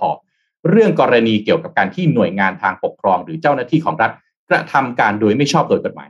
ไม่ชอบด้วยกฎหมายอย่างไรลองมาฟังตัวนี้ดูฮะครับคำฟ้องเนี่ยคือขอให้ศาลปกครองกลางมีคำพิพากษาในสองประเด็นนี้ครับหนึ่ง ต้องการให้พิพากษาเพิกถอนคำสั่งนายทะเบียน เรื่องให้ยกเลิกเงื่อนไขการใช้สิทธิ์บอกเลิกกรมธรรม์ประกันภัยโควิด -19 สำหรับบริษัทประกันวินาศภัย ฉบับที่ลงวันที่ 16 กรกฎาคม โดยให้มีผลย้อนหลังไปด้วย ถึงวันที่ออกคำสั่ง แปลว่าที่ออกมาแล้วบอกว่าห้ามยกเลิกเนี่ยไม่ได้นะ อันนี้ถือว่าเลขาธิการคอปพทำไม่ถูกทำผิดกฎหมาย อันนี้คือสิ่งที่โจทยื่นฟ้องนะฮะแล้วก็สองฮะขอให้ศาลมีคำสั่งทุเลาการบังคับตามคำสั่งนายทะเบียน เรื่องให้ยกเลิกเงื่อนไขใช้สิทธิ์บอกเลิกกรมธรรม์สำหรับประกันวินาศภัยด้วย ไว้เป็นการชั่วคราวก่อน คือให้เอ่อเอ่อเรียกว่าอะไรยกเลิกเงื่อนไขใช้สิทธิ์ไว้ก่อนนะฮะจนกว่าศาลจะมีคำสั่งหรือพิพากษาเปลี่ยนแปลงเป็นอย่างอื่นนะครับ คุณสุทธิพลชวีชัยชวีชัยการ ซึ่งเป็นชื่อที่ฮอตที่สุดในช่วงนี้เลยนะครับ ก็ถูกนักข่าว เรียกว่าไล่ตามสัมภาษณ์เลยครับ ก็ออกมาให้สัมภาษณ์หลังการให้การกับศาลปกครองเมื่อวันที่ 14 มกราคมฮะว่า ประเด็นหลักที่ศาลได้สอบถามคือการฟ้องคดีเนี่ยอยู่ในระยะเวลาที่กฎหมายกำหนดหรือไม่ ตรงนี้อยากชวนคุณผู้ฟังแจ็คนนท์มาติดตามแล้วครับ ถึงตรงนี้ครับเหมือนเรากำลังติดตามหนังเรื่องหนึ่งแล้วครับ เพราะว่าเป็นการงัดประเด็นทางกฎหมายมาต่อสู้กันแล้วครับอะครับ ไอประเด็นเรื่องของแฟกต์เรื่องของว่าเฮ้ยมันควรจะยกเลิกไหมควรจะเอ่อปกป้องสิทธิของประชาชนไหมอาจจะไม่ใช่ประเด็นหลักที่ถูกยกมาก่อนนะประเด็นแรกคือเอ่อ ความเป็นไปได้ทางกฎหมายเนี่ยมันมีหรือเปล่านะฮะโดยตามกฎหมายเนี่ยจะต้องฟ้องภายใน 90 วันฮะหลังจากที่คอปพอมีคำสั่งนายทะเบียนออกมาคำสั่งนายทะเบียนออกมาเมื่อไหร่ฮะ16 กรกฎาคม 2564เขาไปฟ้องเมื่อไหร่ครับ 16เอ่อ14 มกราคม 2565ลองไล่ตามดูนะครับ เพราะฉะนั้นถ้าคดีฟ้องร้องเนี่ยมันเกินระยะเวลาที่กฎหมายกำหนดเนี่ยศาลจะไม่รับฟ้อง ยกเว้นแต่เป็นกรณีเพื่อประโยชน์ของสาธารณชน โอเค ยังมีช่องอยู่นิดหนึ่งนะฮะคุณสุทธิพลก็กล่าวอีกว่า ไม่มีใครใหญ่เหนือกฎหมายเลย โอ้โหแกก็เอาเอาจริงเหมือนกันนะนะฮะอืมกฎหมายเนี่ยแม้จะระบุไว้ในกรมธรรม์ว่าสามารถบอกเลิกกรมธรรม์ลูกค้าได้ครับ แต่ไม่ใช่ว่าเมื่อมีความเสี่ยงเปลี่ยนแปลงในระดับสูง แล้วจะมาบอกเลิกกรมธรรม์แบบเหมาเข่งแบบนี้ไม่ได้ ต้องพิจารณาเป็นรายไป แล้วก็ต้องมีหลักฐานยืนยันสอดคล้องกับกฎหมายสากล เพราะว่าความเสี่ยงเนี่ยเปลี่ยนแปลงตลอดเวลาไม่งั้นวุ่นวายฮะ ต่อไปถ้าให้ยกเลิกเหมาเข่งได้ต่อไปคนก็ไม่ทำประกันกันหมดแล้วนะครับเลขาธิการคอปพก็กล่าวว่าในข้อที่จริงเนี่ยบริษัทประกันไม่ต้องรอนสิทธิผู้บริโภค เพราะว่ามีมาตรการทางเลือกอีก 11 มาตรการนะซึ่งสามารถทำได้แต่ทำไมบริษัทประกันไม่เอาล่ะ เช่นอะไร เคยเอามาพูดให้ฟังแล้วนะฮะมาผ่อนจ่ายก็ได้ครับมาอะไรนะ มาเพิ่มทุนมาหาวิธีมันเจรจากับลูกค้าเนี่ยประเด็นน่ะประเด็นเจคือการเจรจาเนี่ยทำไมบริษัทประกันถึงไม่ทำอืม แต่นะอันนี้คุณสุริพลกล่าวต่อนะ การทำประกันภัยโควิดแบบเจอจ่ายจบ คือการที่ประชาชนผู้เอาประกันภัยเนี่ยเขามอบความไว้วางใจให้กับบริษัทประกันนะฮะที่อาสามาช่วยบริหารความเสี่ยง เพราะฉะนั้นเนี่ยการไปบอกเลิกกรมธรรม์ในช่วงวิกฤต ทั้งที่สัญญาว่าจะคุ้มครองจนสิ้นสุดอายุการคุ้มครอง โดยโยนความเสี่ยงที่มากขึ้นกลับคืนไปให้ประชาชน ถือเป็นการทำลายความเชื่อมั่นและความไว้วางใจฮะที่ประชาชนมอบให้บริษัทประกัน จึงเป็นการเอาเปรียบประชาชนอย่างยิ่งฮะ เลขาคอปพบอกว่าไม่ได้ยอมไม่ได้นะฮะมาที่ด้านผู้ช่วยเลขาธิการสายกำกับผลิตภัณฑ์สำเอ่อผลิตภัณฑ์ประกันภัยสำนักงานคอปพเช่นเดียวกันนะฮะก็บอกว่าข้อมูลกรมธรรม์กรมธรรม์ประกันภัยโควิดล่าสุดถึงวันที่ 15 ธันวาคมนะฮะทั้งหมดที่บอกไป10 41.63 ล้านฉบับนะฮะเบี้ยประกัน 1930 ล้านเนี่ยนะฮะยอดเคลมสินไหมเกือบ 40,000 ล้านเนี่ยนะครับกรมธรรม์เนี่ยตอนเนี้ยค่อนข้างนิ่งแล้วฮะเบี้ยประกันค่อนข้างนิ่งแปลว่าอะไรครับ ไม่มีใครรับแล้วไงฮะแช็กนนท์อืมไม่มีใครรับกรมธรรม์เพิ่มแล้วฮะครับแต่ขอโทษฮะยอดเคลมประกันเพิ่มขึ้นต่อเนื่องฮะเพราะกรมธรรม์ประกันภัยแบบเจอจ่ายจบในระบบฮะขอโทษนะครับ ยังเหลือที่อายุความคุ้มครองอยู่อีกกว่าเจ็ดล้านฉบับฮะอืมซึ่งส่วนใหญ่จะไปหมดอายุเอานู่นฮะ เมษามิถุนาปีนี้ฮะครับครับ ซึ่งมีคนออกมาวิเคราะห์ตรงนี้นะฮะ ตอนนี้เคลมไปทั้งหมดประมาณ4 0,000ล้านใช่ไหมฮะแจ็คนนท์ที่พี่บอกไปใช่ครับรีเสิร์ชบอกว่าครับ ยอดเคลมทั้งหมด ถ้าเป็นไปตามนี้ไม่มีการเปลี่ยนแปลงนะ สัดส่วนตามนี้นะฮะจะมียอดเคลมทั้งหมดสูงถึงแสนสองหมื่นล้านบาทครับ ครับเคยได้ยินอะไรแบบนี้ไหมฮะโอ้โหเคลมประกันโอ้ในประเทศเดียวนะครับในเรื่องเรื่องเดียวด้วยนะฮะหนึ่งแสนสองหมื่นล้านบาทนะครับ คือประเด็นในการต่อสู้คดีเนี่ยก็เลยต้องแยกเป็น 2 เรื่องนะฮะหนึ่งอำนาจของนายทะเบียน คือเลขาธิการคอปพเนี่ยสามารถสั่งให้ยกเลิกคำสั่งนายทะเบียนได้หรือไม่แต่ต้องไม่ไปย้อนหลัง นะฮะการให้ความเห็นชอบในกรมธรรม์ประกันภัยที่ได้อนุมัติเห็นชอบไปแล้ว แล้วก็สองนะฮะหากศาลชี้ว่าหากศาลชี้ว่าคำสั่งห้ามยกเลิกกรมธรรม์ไม่ชอบด้วยกฎหมายเนี่ยเอกชนจะไปยกเลิกกรมธรรม์หรือไม่ อันนี้เป็นอีกเรื่องหนึ่งนะฮะเพราะบริษัทเนี่ยก็ต้องไปคำนึงเรื่องภาพลักษณ์ชื่อเสียงของตัวเองถูกไหมฮะอืมคือสมมติว่าเขาให้ยกเลิกได้นะ บริษัทเองก็ต้องคำนวณอยู่ดีนะว่าตัวเองจะออกมายกเลิกหรือเปล่าคุ้มหรือก็เปล่าดูอย่างเออสินมั่นคงใช่ไหมใช่ออกมายกเลิกปั๊บโอ้โหต้องเรียกว่าทัวร์ลงหนัก หนักมากเลยทีเดียวครับคือแบรนด์ที่สร้างไว้เนี่ยมันก็หนักแต่อีกแง่หนึ่งก็พูดเขาพูดนะ สินมั่นคงประกันภัยเนี่ยขาดขาดทุนไตรมาสที่สามปีที่แล้วสามพันกว่าล้านนะฮะอืมจากเจอจ่ายจบไปจะจบเอาพูดเออแจ็คกับนนท์ตรงเนี้ยเอาแวะกันสักนิดหนึ่งนะพูดครัก็บพูดนะคุณจ่ายเงินสร้างแบรนด์สามพันล้านเนี่ยกับเอาเงินไปเออก็มันก็อีกแง่หนึ่งมันก็แบบใช่คือไม่เข้าใครไม่ออกนะ ใช่ครับเห็นด้วยเลยฮะเพราะว่าเอสามอพันล้านเอาไปทำอย่างอื่น ก็โอ้โหก็ได้เยอะอะ ใช่ไปเริ่มต้นอะไรใหม่ก็ได้เยอะแต่ว่าคือคือใช่ไหมมัน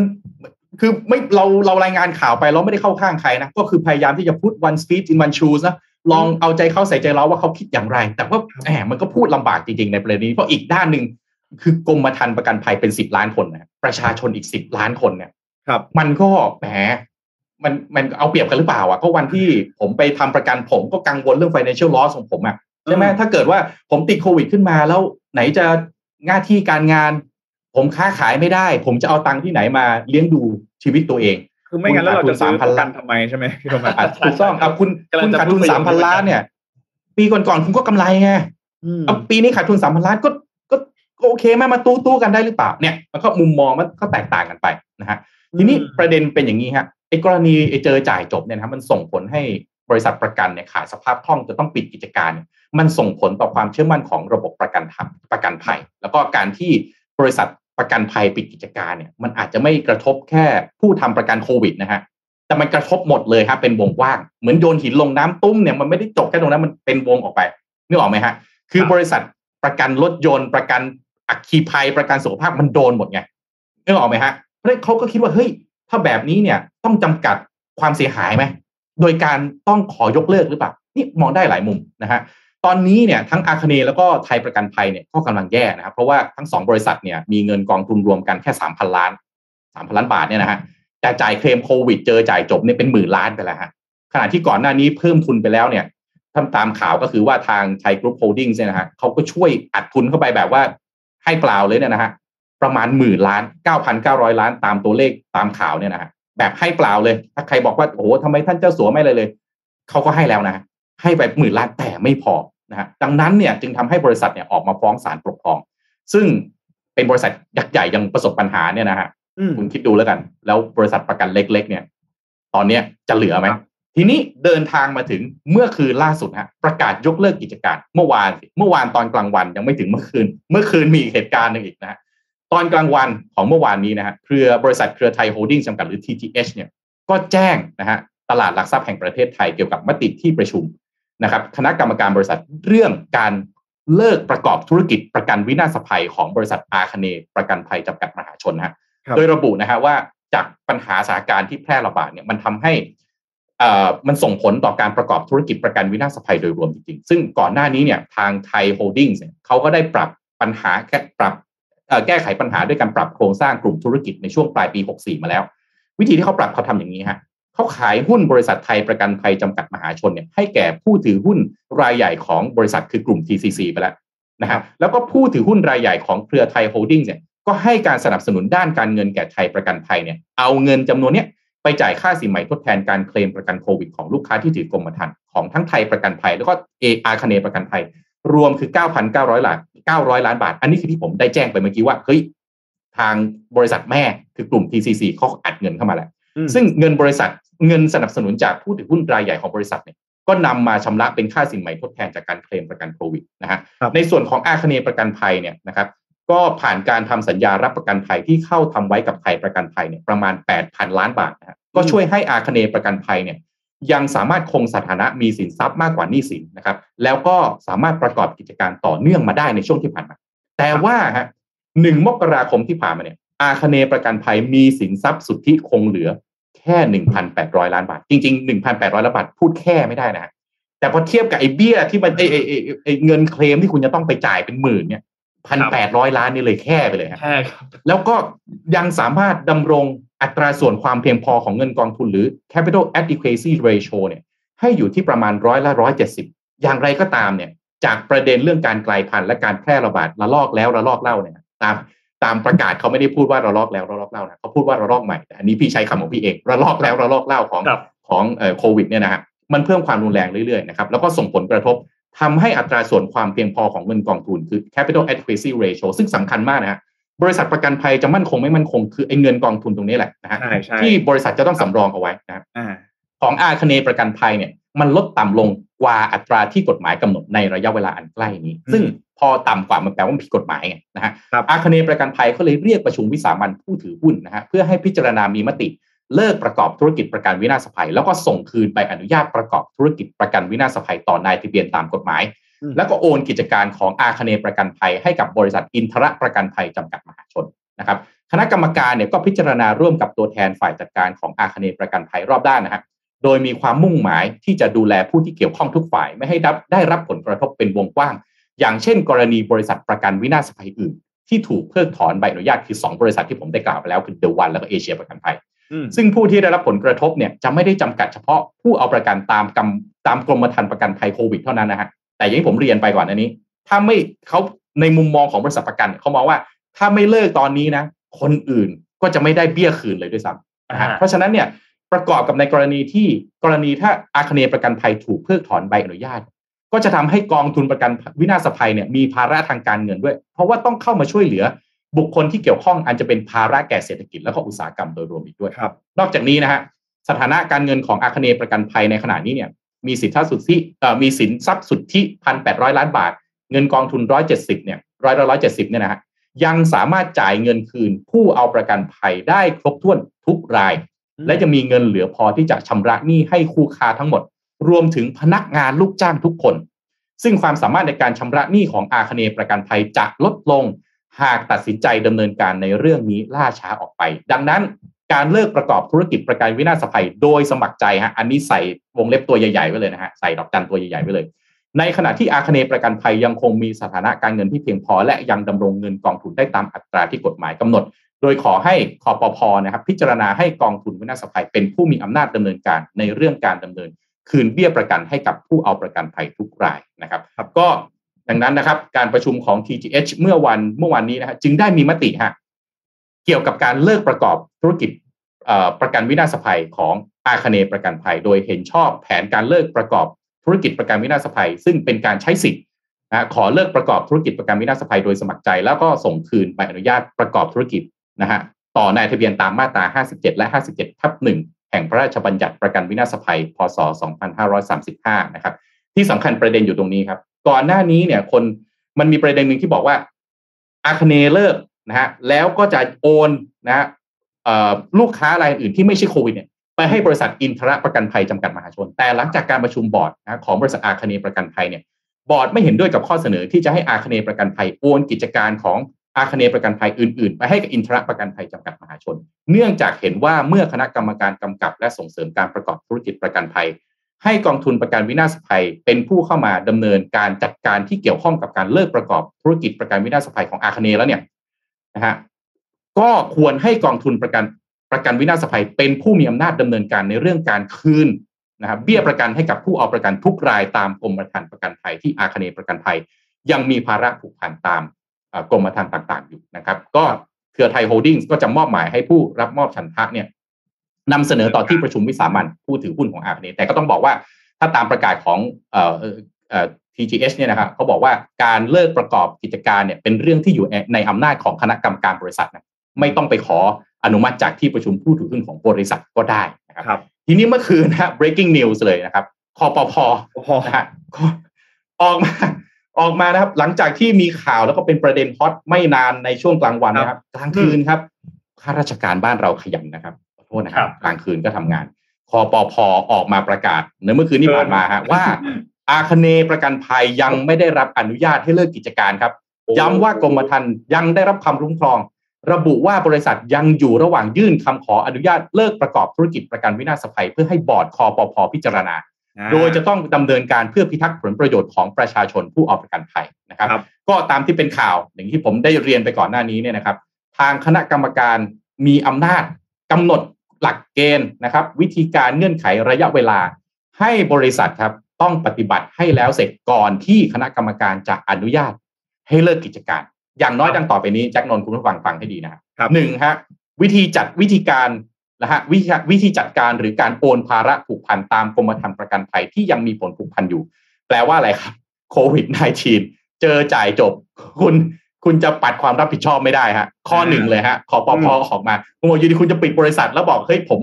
ผมไม่รับแล้วไม่ได้โหเจอข้อนี้เข้าไปนี่ก็ก็ก็หนาวๆทั้งเหมือนกันนะฮะข้อสองครับวิธีการบอกกล่าวฮะให้ผู้เอาประกันภัย ผู้รับผลประโยชน์ตามกรมธรรม์ประกันภัย และผู้มีส่วนได้เสียทราบและใช้สิทธิตามกฎหมาย 3. การโอนหรือการขอรับเงินสำรองที่บริษัทวางไว้กับนายทะเบียน 4. การจัดการทรัพย์สินและหนี้สิน ทั้งในส่วนที่เกี่ยวกับกิจการประกันวินาศภัยและการลงทุนประกอบธุรกิจอื่นของบริษัท 5. ระยะเวลาการดำเนินการตามข้อ 1 2 3 4 ที่ผมได้แจ้งไปเมื่อกี้ ในกรณีครับที่คณะกรรมการอนุญาตให้เลิกประกอบธุรกิจประกันวินาศภัย และบริษัท เห็นชอบประสงค์จะเลิกนะฮะ บริษัทนะฮะการเลิกบริษัทเนี่ยให้มีผลนับแต่วันที่ได้รับอนุญาตให้เลิกประกอบธุรกิจประกันวินาศภัย และให้มีการชำระบัญชี แม้อาคเนย์ประกันภัยได้ยื่นขอเลิกประกอบธุรกิจประกันวินาศภัย ต่อคณะกรรมการคอปพผ่านสำนักงานคอปพแล้ว แต่ฮะคณะกรรมการคอปพยังไม่ได้อนุญาต ในการนี้สำนักงานคอปพได้ตั้งคณะทำงานพิจารณารายละเอียดต่าง พื่อให้เป็นไปตามบัญญัติของกฎหมายก่อนเสนอต่อคณะกรรมการคอปพพิจารณาต่อไป ดังนั้นฮะคอปพอประกาศต่อว่า ขอให้ประชาชนอย่าตื่นตระหนก โดยยืนยันว่าตอนนี้ฮะอาคเนประกันภัยยังไม่สามารถปิด หรือหยุดประกอบกิจการได้จนกว่าจะได้รับอนุญาตให้เลิกกิจการจากคณะกรรมการคอปพอโดยสำนักคอปพอได้ตั้งทีมงานประกอบด้วยเจ้าหน้าที่สายกำกับธุรกิจและการลงทุน สายตรวจสอบ สายวิเคราะห์ธุรกิจประกันภัย สายกฎหมายและคดี และสายคุ้มครองสิทธิประโยชน์ ติดตามสถานการณ์อย่างใกล้ชิดแล้ว เพื่อเป็นการพิทักษ์ประโยชน์ของผู้เอาประกันภัย ผู้รับประโยชน์ตามกรมธรรม์ประกันภัย และผู้มีส่วนได้เสีย โอ้โห เป็นยังไงบ้างครับโอ้สุดยอดแล้วแล้วยังไม่จบด้วยนะที่ที่พี่โทมัสเล่ามาทั้งหมดเนี่ยคือยังไม่จบนะตอนเนี้ยขอโทษนะฮะติดตามถ้าถ้าถ้าอันนี้เป็น The Lord of the Rings ฮะที่เล่าไปนี่เพิ่งภาคหนึ่งเองนะฮะเพิ่งภาคหนึ่งเองฮะเพราะว่าอย่างที่บอกไปนะ มันเพิ่งเคลมกันมาแค่หนึ่งในหนึ่งในหนึ่งในสามเองใช่ไหมครับทั้งหมดเนี่ยมันควรจะเคลมประมาณแสนสองหมื่นล้านครับ เขาเคลมกันมาประมาณสี่แสนล้าน ยังเหลืออีกตั้งเจ็ดล้านกรมธรรม์แล้วก็นู่นนะฮะไปสิ้นสุดเอาประมาณมิถุนายนกรมธรรม์ทั้งหมดครับนะครับ แล้วตอนนี้ติดเชื้อวันละเท่าไหร่ฮะนนท์จากเจ็ดแปอัดนนี้ประมาณเท่าวันไหร่ละฮะเจ็ดพันครับ อืมคร่าวนั่นแหละครับครับ ก็โอ้โหๆโอ้นี่คือแต่ต้องบอกก่อนเลยว่าเท่าเท่าที่ติดตามข่าวเรื่องของธุรกิจประกันภัยมาเนี่ย ที่อยากจะชื่นชมเลยนะ คือทางด้านของคอปพคือ ออกมาไฟออกมาคือออกมาชนเลยอะมาแสดงความชัดเจนตลอด อย่างเช่นเรื่องของกรณีของเอ่ออาคาเนเนี่ยเราก็เห็นได้ชัดว่าจริง ๆ แล้วเวลาที่ทางด้านของคณะกรรมการบริหาร หรือว่าที่ประชุมเอ่อผู้ถือหุ้นต่างๆ มีมติ ยกเลิก หรือว่าเลิกกิจการเนี่ยคอปพก็ออกมาแถลงความชัดเจนเลยว่าเอ้ยจริง ๆ แล้วยังยังไม่ถือว่าเลิกกิจการได้นะ แล้วก็อืมต้องรอได้รับอนุญาตจากคอปพก่อนนะครับ หรือแม้แต่กระทั่ง เอ่อเลขาธิการใช่ไหมคุณสุทธิพลทวีชัยการเลขาธิการคอปพเองครับก็โดนโดนฟ้องด้วยโดนฟ้องใช่ไหมฮะ โดนฟ้องแปดพันกว่าล้านท้องแปดพันกว่าล้าน ออกมาปกป้องนะครับ ผลประโยชน์ของประชาชนของผู้ที่เอ่อเอาประกันภัยเนี่ยโอ้โหเรียกได้ว่าตลอดทั้งเนี่ยตั้งแต่ปีเดือนกรกฎาคมปีที่แล้วมาจนถึงตอนนี้เนี่ยโอ้โหคอปพทำงานหนักมากนะฮะก็ต้องบอกจริงๆว่าถ้าไม่มีคอปพเนี่ยที่เป็นตัวชนเนี่ย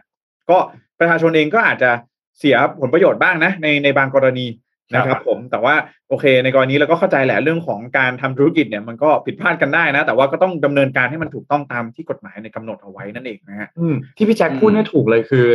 พอมีข่าวออกมาจากฝั่งของประกันบริษัทประกันแล้วเนี่ยคอปพแถลงทันทีเลยใช่เร็วมาก คือไม่ปล่อยให้คนแบบคิดว่าแบบเฮ้ยแล้วยังไงต่อคือเป็น regulator ที่ออกมาแถลง ต่อทันทีเร็วมากเลยคือชัดเจนอะชัดเจใช่นอันนี้ต้องต้องชมที่คุณผู้ฟังบางท่านมาบอกนะอุ้ยคอปพเนี่ยทำงานคุ้มภาษีมากเลย โอ้ก็อ่าก็ก็ได้ก็ได้ก็ได้ก็ได้เสียงเชียร์เหมือนกันนะอะไรเสียงเชียร์ก็ได้เสียงเชียร์เหมือนกันนะเออไม่ได้ไม่ได้เทียบกับแต่ว่าใครนะแหมแจ็คอย่าเพิ่งโยนสิโอเคแต่ก็แต่ก็แต่ก็แต่ก็น่าน่าน่าอีกมุมหนึ่งก็ถ้ามองในแง่ของบริษัทเนาะอืมโอ้โห คือพวกก็พูดนะมันใช้ตำราเดิมไม่ได้จริงๆนะแจ็คนนครับท์เห็นชัดเจนมากเลยนะฮะอืมคือประกันภัยเนี่ยเป็นบริษัทบริหารความเสี่ยงชัดเจนมากเลยนะครับคือบริษัทอื่นๆเนี่ยอาจจะเรื่องของแผนบริหารความเสี่ยงอาจจะมีบ้างไม่มีบ้างเนาะแต่บริษัทประกันภัยเนี่ยพี่ว่าน่าจะเป็นท็อปทรีของโลกอะ่ะที่ต้องครับมีแผนบริหารความเสี่ยงชัดเจนมากๆอะอืมเพราะว่าธุรกิจของตัวเองมันเกี่ยวกับความเสี่ยงใช่ไหมแล้วมันมีนักคณิตศาสตร์ประกันภัยอะที่มันเรียนมาด้านนี้โดยเฉพาะอะครับ เออ แล้วคุณดูสิตำราเดิมๆในโลกเดิม before covid เนี่ย มันมันใช้ไม่ได้จริงๆนะใช่เวลาเกิดความเสี่ยงแบบนี้ขึ้นมาเนี่ย คุณดูสิมันมันทำให้บริษัท 76 ปีนะฮะนะฮะคนที่ทำประกันภัยคนแรกนะฮะของอาคเนย์ประกันภัยคือสมเด็จพระนางเจ้ารำไพพันนีนะฮะครับเอ่อซึ่งอยู่ในสมัยรัชกาลที่เจ็ดอะแล้วมีทุนประตั้งเท่าไหร่อะ โอ้โห ถึงตอนนี้ถึงกับไปต่อไม่ได้ ครับขนาดนั้นนะนะฮะขนาดขนาดมี เขาเรียกอะไรมีมีผู้ถือหุ้นเนาะเป็นทางด้านของ THG ใช่ไหมพี่โทมัสอืมเป็นครับเอ่อของเครือเจ้าสัว ก็โอ้ครัโหบเรียกได้ว่า BTS โมเมนต์ที่มันปราบเซียนจริง ๆ นะนะครับผมอืมอืมเขาอัดเข้าไปตั้งหมื่นล้านนะคือครับผมคือคือก่อนที่ เออเรียกว่าพวกเขาก็คงรู้อะนะว่าเฮ้ยมันไม่ไหวแล้วก็อัดเข้าไปอะหมื่นล้านจะเรียกว่าให้เปล่าก็ได้นะเพราะว่าใช้มี financial tools อะไรที่แบบว่าไม่ได้อะไรซับซับซ้อนอะไรมากมายเนี่ยอัดเข้าไปหมื่นล้านยังเอาไม่อยู่อะ โดนค่าเคลมแบบทะลุมาก เหมือนเหมือนลงขันกันเลยพี่มัดเออพี่โทมัสบอกว่าครับเนี่ยไม่ไหวแล้วมาลงขันกันสักนิดนึงได้มาหคุยมื่กันนหน่อยไหมล้านอะไรเงี้ยแบ่งเออโปะเข้าไปโอ้ก็แสยังนไม่สไหวองหมื่นนะล้านนี่มันขอโทษนะฮะแสนสองหมื่นล้านนี่มันเท่ากับงบประมาณสร้างถนนจากกรุงเทพไปยันอ่าขอนแก่นได้เลยนะฮะใช่ใช่ใช่คือมันมันสูงจริง ๆ อะ แต่ว่ามันแต่มันก็คือในแง่ของธุรกิจเนี่ย คือถ้ารับไปแล้วใช่ไหมมันก็ต้องทำให้ได้ตามคำสัญญาหรือเปล่า ครับ ถูกต้องาหรือเปล่าอะ ไม่งั้นเราจะใช่ไหมซื้อมันก็ประกันไปทำไมนะคแต่รับสำคัญเลยนะพี่ว่าเคสนี้มันทำไม ก็ยังยังประหลาดใจว่าทำไมเขาไม่เจรจากันมคือบริษัทประกันภัยทำให้ออกมาเจรจาได้ไหมคือ อะคือต่อกรมธรรม์เนี่ยประมาณสักห้าหมื่นถึงหนึ่งแสนบาทนะฮะต่อกรมธรรม์ต่อกรมธรรม์นะเจรจาได้ไหมถ้าคุณไม่ไหวจริง ๆ ก็ครับปรับลดกันไป แต่ไม่ใช่ว่าจะเทเลยอะพอเทเลยมัน เราคนไทยเนาะเราเรารู้สึกมันขัดความรู้สึกไง มาเทเลยมันจะเหตุผลกลใดเราไม่รู้แหละเพราะว่าที่ผ่านมาคุณก็กำไรนี่ ถ้าคุณขาดทุนมาตลอดก็ยังพอเข้าใจใช่ไหมแล้วธุรกิจกับประกันภัยก็เป็นที่รู้กันน่ะ เงินเยอะครันะบฮะกำไรก็เยอะใช่ไหมอืมเสือนอนกินน่ะและอืมสารพัดจะนิยามอะโอ้พอวันที่เจอปัญหาปั๊บทิ้งกันเลยเหรอเอางั้นเลยเหรอไม่ไม่ไม่บอกอีลาค่าอีลมคือไปเลยเหรออ้าวมันครับใช่ไหมมันก็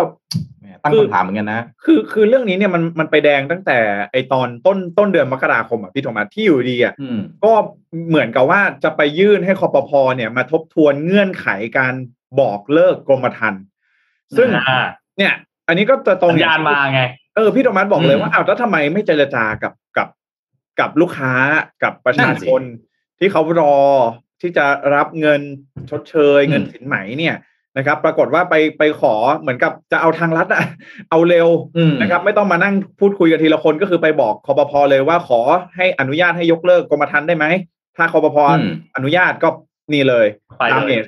กระจาย damage กันทุกคนเลยยกยกเลิกทีเดียวไม่ต้องมานั่งคุยทีละคนเสียเวลาเออเนาะอย่างที่พี่แจ๊คอืมพูดเนี่ยน่าสนใจนะ ถ้าภาพมันไม่ใช่ภาพนี้อะถ้าไม่ได้เลื่อนยื่นเรื่องกับคอปพก่อน แต่เริ่มทำการเจรจากับประชาชน คนที่ถือกรมธรรม์อืมคู่คู่กรมธรรม์กันเนี่ย ก่อนเนี่ย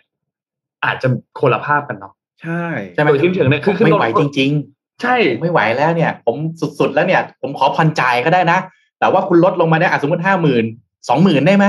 แล้วขอผ่อนจ่ายด้วยนะ คืออันนี้สุดแล้วจริง ๆ อะไรอย่างเงี้ยมันก็กระแสอาจจะอีกแบบนะครับเออใช่โอ้โหใช่ไหมเพราะหนูว่าในมุมหนึ่งคนไทยก็มีความใจดีและเห็นใจกันนะใช่ใช่เออในมุมหนึ่งนะในมุมหนึ่งนะแต่ว่า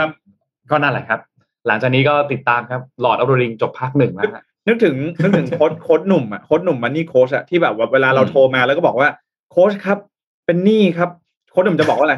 เจรจาเลยอืมอืม list ใช่ออกมา มีติดหนี้ที่ไหนบ้าง เจรจาเลยครับ ไล่คุยเลยครับ ปรับโครงสร้างหนี้เลยครับ เนี่ย ผมว่ามันก็กรณีเดียวกันแต่ว่าอันนี้สเกลมันสเกลใหญ่ขึ้นแค่นั้นเองนะครับ ผมโอ้ขอบคุณพี่โทมัสมากวันนี้มาสรุปผมบอกพี่โทมัสตั้งแต่เมื่อคืนแล้วว่า พี่โทมัสวันนี้มาสรุปพร้อมกันกับคุณผู้ฟังคุณผู้ชมเลย เพราะว่ายังไม่ได้ตามเรื่องนี้อย่างละเอียดนะไอ้นนท์ก็ไม่ได้ตามละเอียดเหมือนกันพี่ธวัฒน์ตามละเอียดมากอันนี้จบเลยตามมาตั้งแต่ปีที่แล้วแล้วฮะเรื่องเนี้ยเพราะว่า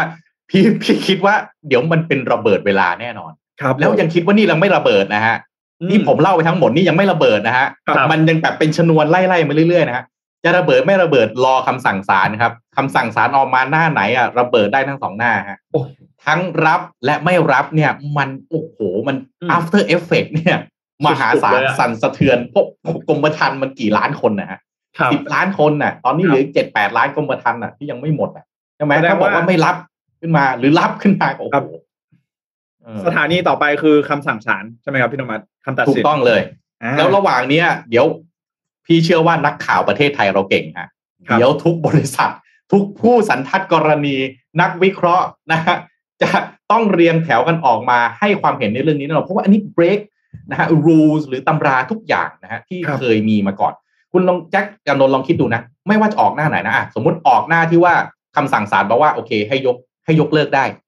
ให้ยกเลิกได้แปลว่ากรมธรรม์ผู้เอาประกันภัยอีกเจ็ดแปดล้านรายที่เหลืออยู่ไม่ได้รับประกันนะแล้วหลังจากนี้ไปคุณกล้าทำประกันไหมอ่าเพราะว่าต่อไปเทได้ตลอดแปลว่าบริษัทประกันภัยอาจจะล็อกได้เลยนะว่า ผมกำไรชัวร์ๆ ผมไม่มีขาดทุน เพราะว่าอะไรขาดทุนผมเลิกได้ถูกไหมอ่าครับแต่ถ้าศาลบอกว่าเฮ้ยไม่ได้ห้ามยกเลิก แปลว่า ถ้าบริษัทประกันภัยไปต่อไม่ได้ ผู้ประกันภัยกรมธรรม์อื่นๆฮะประกันรถยนต์ ประกันครับสุขภาพ ประกันอัคคีภัยฟาวหมดเลยด้วยนะอืมไปไล่หาประกันแล้วคุณกล้าทำประกันอีกปะใช่โอ้โห เอาง่ายๆเนี่ยเมื่อคืนเนี้ยในห้องไลน์เพื่อนๆพี่อะนะส่งมาเฮ้ยเนี่ยทำประกันกับอาคเนย์รถชนไปเข้าเคลมที่อู่ ศูนย์ไอ้ปู่ไม่รับอะ โอ้โหปู่ไม่รับเออบอกว่าขอดูความชัดเจนก่อนอ้าวเนี่ย ง่ายๆเลยฮะไม่ได้กลัวอูจะเคยอัฐะนั่นมันดูมันดูเรื่องเล็กนะ แต่ขอโทษรถชนคุณไม่มีรถใช้อะเรื่องใหญ่เรื่องใหญ่นะสำหรับตัวคุณน่ะเรื่องใหญ่ไงครับใช่ไหมเออเอาละฮะ ติดตามฮะ เรื่องนี้เรื่องใหญ่เรื่องใหแต่ญ่ประเทศมากไทยนะเรายังเรายังคนติดเชื้อแค่ประมาณสักวันละเท่าไหร่เกือบหมื่นนะไม่ถึงหมื่นใช่ไหมเรื่องนี้ถ้าเกิดขึ้นในฝรั่งเศสทำไงฮะ คนติดเชื้อห้าแสนต่อวันอะ อืมน่าติดตามเหมือนกัน แล้วประเทศอื่นนะโมเดลทำยังไง เดี๋ยวจะลองไปครับหามาดูนะฮะอะโอเคฮะอ่าเดี๋ยววันพาไปนี้ดูเดือดมากใช่ฮะ ดูเดือดจเดี๋ยวริพางไปๆอัปนะเดตเรื่องของเอ่อคราบน้ำมันกันสักนิดหนึ่งนะขอบคุณพี่โทมัสด้วยเรื่องประกันภัยนะฮะ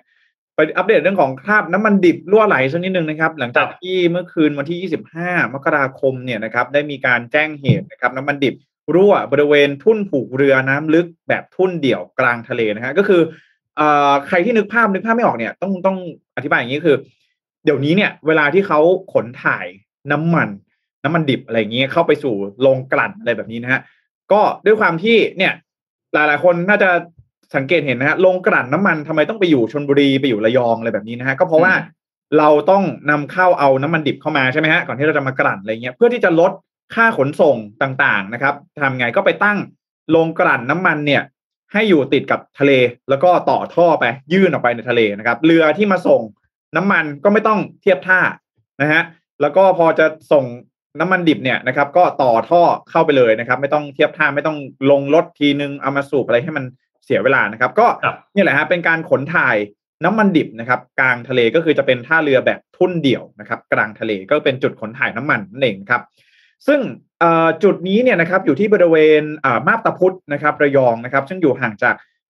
ชายฝั่งออกไปนะครับทางทิศตะวันออกเฉียงใต้ประมาณ 20 กิโลเมตรนะครับแล้วก็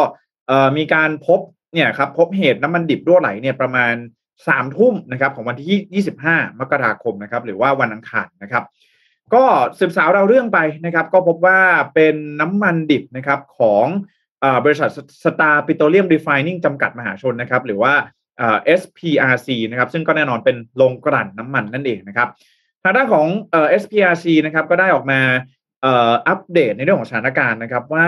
น้ำมันดิบรั่วไหลเนี่ยนะครับตอนนี้สถานการณ์เป็นอย่างไรบ้างนะครับ ก็ล่าสุดนะครับเมื่อวานนี้เนี่ยนะครับมีการแจ้งนะครับทางด้านของ SPRC เนี่ยนะครับก็มีการยืนยันปริมาณน้ำมันดิบที่รั่วไหลนะครับว่าอยู่ที่ประมาณ 20-50 ตันนะครับแล้วก็ในในปัจจุบันนี้นะครับขณะนี้เนี่ย สามารถควบคุมปริมาณคราบน้ำมันให้อยู่ในวงจำกัดได้นะครับ แล้วก็ยังคงมีปริมาณน้ำมันอยู่ในทะเลเนี่ยอยู่ที่ประมาณ 5.3 ตันนะครับซึ่งแน่นอนว่าตอนนี้นะครับทางด้านของเจ้าของเรื่องนะครับเอ่อ SPRC เนี่ยก็ได้มีการดำเนินการนะครับ ด้วยความปลอดภัยแล้วก็ตอนนี้นะครับทางด้านของบริษัทเองนะครับ จะมีการอัปเดตความคืบหน้าเป็นระยะระยะนะครับ ก็ในเมื่อเอ่อเป็น บริษัทต้นเรื่องนะครับทำให้เกิดอุบัติเหตุขึ้นมาก็จะต้องมีการเร่งดำเนินการแก้ไขนะครับ ทางด้านของอหน่วยงานภาครัฐกันบ้างนะครับ ไปดูกันที่กระทรวงพลังงานนะครับ กระทรวงพลังงานนะครับ โดยคุณสมภพพัฒนาอริยางกูลนะครับโฆษกกระทรวงพลังงานได้มีการเปิดเผยว่าจากสถานการณ์การรั่วไหลของน้ำมันดิบนะครับของบริษัทสตาร์ปิโตรเลียมรีไฟนิ่งนะครับเมื่อวันที่ 25 เนี่ยนะครับ ก็ทางด้านของอบริษัทนะครับก็ได้มีการ ดำเนินการนะครับใช้น้ำยาและอุปกรณ์เพื่อขจัดคราบน้ำมันอย่างเร่งด่วนนะครับแล้วก็ได้เร่งประสานหน่วยงานในพื้นที่นะครับอย่างเช่นศูนย์เฝ้าระวังและควบคุมสิ่งแวดล้อมนะครับ EMCC ศูนย์ประชาการตอบโต้สถานการณ์ฉุกเฉินและกระจายข่าวนะครับชุมชนประมงใกล้เคียงนะครับศูนย์อำนวยการรักษาผลประโยชน์ของชาติทางทะเลนะครับช่วยกันดำเนินการเพื่อลดผลกระทบต่อสิ่งแวดล้อมให้ได้มากที่สุดนะครับในตอนนี้นะครับบริษัทเนี่ยได้ชี้แจงว่าทาง กระทรวงพลังงานเนี่ยได้มีการมอบหมายให้กรมธุรกิจพลังงานนะครับ ติดตามนะครับ แล้วก็ตรวจสอบปริมาณน้ำมัน แล้วก็พบว่าตอนนี้เนี่ยปริมาณน้ำมันที่รั่วไหลนะครับ ไม่กระทบต่อการจัดหาน้ำมัน เพื่อรองรับการใช้งานของประเทศอย่างแน่นอนนะครับอะก็เอ่อาจจะเป็นเรื่องของอุบัติเหตุนะครับผลกระทบทางสิ่งแวดล้อมแต่ถ้าถามว่าปริมาณน้ำมันที่รั่วไหลออกมาเนี่ยมันมากมายถึงขนาดที่ว่าจะซ้ำเติมในเรื่องของน้ำมันแพงหรือว่าอะไรแบบนี้หรือไม่ก็ทางกระทรวงพลังงานก็ออกมายืนยันนะฮะว่า ไม่ได้กระทบแต่อย่างใดนะครับกระทรวงพลังงานเองก็ได้มีการออกแถลงชี้แจงนะครับ เพื่อความสบายใจนะครับ ของพี่น้องประชาชนเรื่องของอพลังงานนะครับว่าในภาพรวมนะครับประเทศไทยเนี่ยมีกำลังการกลั่นน้ำมันประมาณ 1.2 ล้านบาร์เรลต่อวันนะครับ ในส่วนของอ SPRC นะครับก็มีกำลังการกลั่นประมาณ 175,000 บาร์เรลต่อวันนะครับยังสามารถดำเนินการได้นะครับ หากมีกรณีที่มีเหตุทำให้ไม่สามารถดำเนินการกลั่นน้ำมันได้เนี่ยนะครับ ก็จะสามารถ เพิ่มการผลิตของโรงกลั่นที่ไม่ได้รับผลกระทบเพื่อน้ำมันเพื่อเพื่อนำน้ำมันสำเร็จรูปนะครับเข้ามา โดยปริมาณน้ำมันดิบสำรองของประเทศเนี่ยสามารถใช้ได้ประมาณ 28 วันนะครับ แล้วก็จากเหตุการณ์รั่วไหลในครั้งนี้นะครับทางด้านหน่วยงานที่เกี่ยวข้องก็นะครับจับตาเฝ้าระวังกันต่อไปนะครับ แต่ว่าไม่ส่งผลต่อเอเรื่องของปริมาณน้ำมันที่ใช้ภายในประเทศนะครับางด้าน Greenpeace นะครับหน่วยงานทางด้านสิ่งแวดล้อมนะครับ NGO ด้านสิ่งแวดล้อมก็มีการออกแถลงการ์เช่นเดียวกันนะครับ มีการออกข้อเรียกร้อง 4 ข้อด้วยกันนะครับข้อเรียกร้อง 4 ข้อนะครับก็คืออย่างแรกนะครับก็คือว่าจะต้องมีทะเลไทยเนี่ยนะครับ เป็นแหล่งอาหารที่สำคัญนะครับ ก็เกรงว่านะครับการที่มีการขนถ่ายน้ำมันกันกลางทะเลเนี่ยนะครับ มันก็อาจจะเกิดเหตุรั่วไหลแบบนี้นะครับ แล้วก็อาจจะทำให้ อาหารทะเลนะครับ หรือว่าเอ่อปริมาณทรัพยากรในทะเลเนี่ยได้รับผลกระทบได้นะครับ ขณะที่เอ่อข้ออื่นๆเนี่ยนะครับก็ขอให้ทางบริษัทนะครับ Star Petroleum Refining รับผิดชอบค่าใช้จ่ายในการขจัดคราบน้ำมันต่างๆนะครับ จากเอ่อ stakeholder ที่ได้รับผลกระทบนะครับ แล้วก็เอ่อแน่นอนนะครับ เรื่องของเอ่อภาระการรับผิดต่างๆ อะไรแบบนี้นะครับ คือทาง Greenpeace เองก็ได้มีการข้อเรียกร้องขอให้รัฐบาลไทยทบทวนนะครับ ในเรื่องของการจัดการจากเหตุน้ำมัน รั่วในครั้งนี้นั่นเองนะครับอะมาอัปเดตกันสั้นๆนะฮะทางเจ้าของเรื่องต้นเรื่องบอกว่าควบคุมได้นะครับ แล้วก็ไม่กระทบกับเอ่อปริมาณการใช้พลังงานในประเทศนะครับ ผมใช่อืมไปต่อไอ้นนท์วันครับวันก่อนเขาเขาเฉลยเรื่องนี้ไปยังอะครับที่สมมูลยึดอ่าอ่าเฉลยไปยังเฉลยแล้วผมเอาพูดตรงๆนะ คุณเฉลยวันนี้เลยไหมนะเฉลยได้คยารับกจริง อันนี้อันนี้ยอมรับเลยยากจริงแล้วก็ ถ้าผมเป็นคนฟังนะแอบโกรธทีมงาน โอ้โห ตั้งโจทย์ซะแหมกูโอเค แต่ยอมรับว่าอะเป็นการไม่ดูถูกผู้ฟังเราจริงครับเราเก่งจริง ๆ แต่นะเลยต้องตั้งโจทย์ให้ยากสักนิดหนึ่งทำเป็นหลายชั้นอ่เราจำได้อย่างเดียวฮะ เราจำตัวเองได้ครับ ครับอะทุกคนจะจำตัวเองได้ฮะแจ็คแจ็คนนท์เชื่อเปล่า พี่ดูตั้งนานพี่ยังจำตัวเองไม่ได้เลย ใช่เหรอ พี่เพ่งตั้งนาน พี่เพ่งตั้งนานว่าเฮ้ยใครอีกบ้างเนี่ย ครับดูไม่ออกจริง อันนี้ด้วยอ่าความสัตย์จริงคุณผู้ฟังผมเพ่งนานมากครึ่งชั่วโมงเพ่งข้ามวันด้วยได้ครับเออก็หลังจากที่เราลุ้นกันมาสักพักกันนะครับ แล้วก็มานั่งคิดนั่งทายกันว่าเป็นใครบ้างผมเห็นเนี่ย ตอนแรกเนี่ย พอเห็นเนี่ยจำได้เลยว่าเป็นวันไหนแล้วก็รู้ด้วยว่าเป็นใคร แต่ว่าลองพยายามดูพยายามดูนิดนึงว่า เอ๊ะคนตอบเนี่ย ก็เข้าใจเลยอย่างที่พี่โทมัสบอกเลยโอ้โหยากจริง คือถ้าเกิดว่าไม่ใช่ไม่ใช่เราที่ไปนั่งอยู่ตรงนั้นเนี่ยโอ้โหรับรองว่า เดากันไม่ถูกกันเลยทีเดียวนะฮะครับคือต้องบอกอย่างนี้ก่อนว่าวันนี้นะครับ เราจะได้รู้พร้อมกันนะฮะถ้าหากดูจากภาพนะครับ จริงๆแล้วก็คือ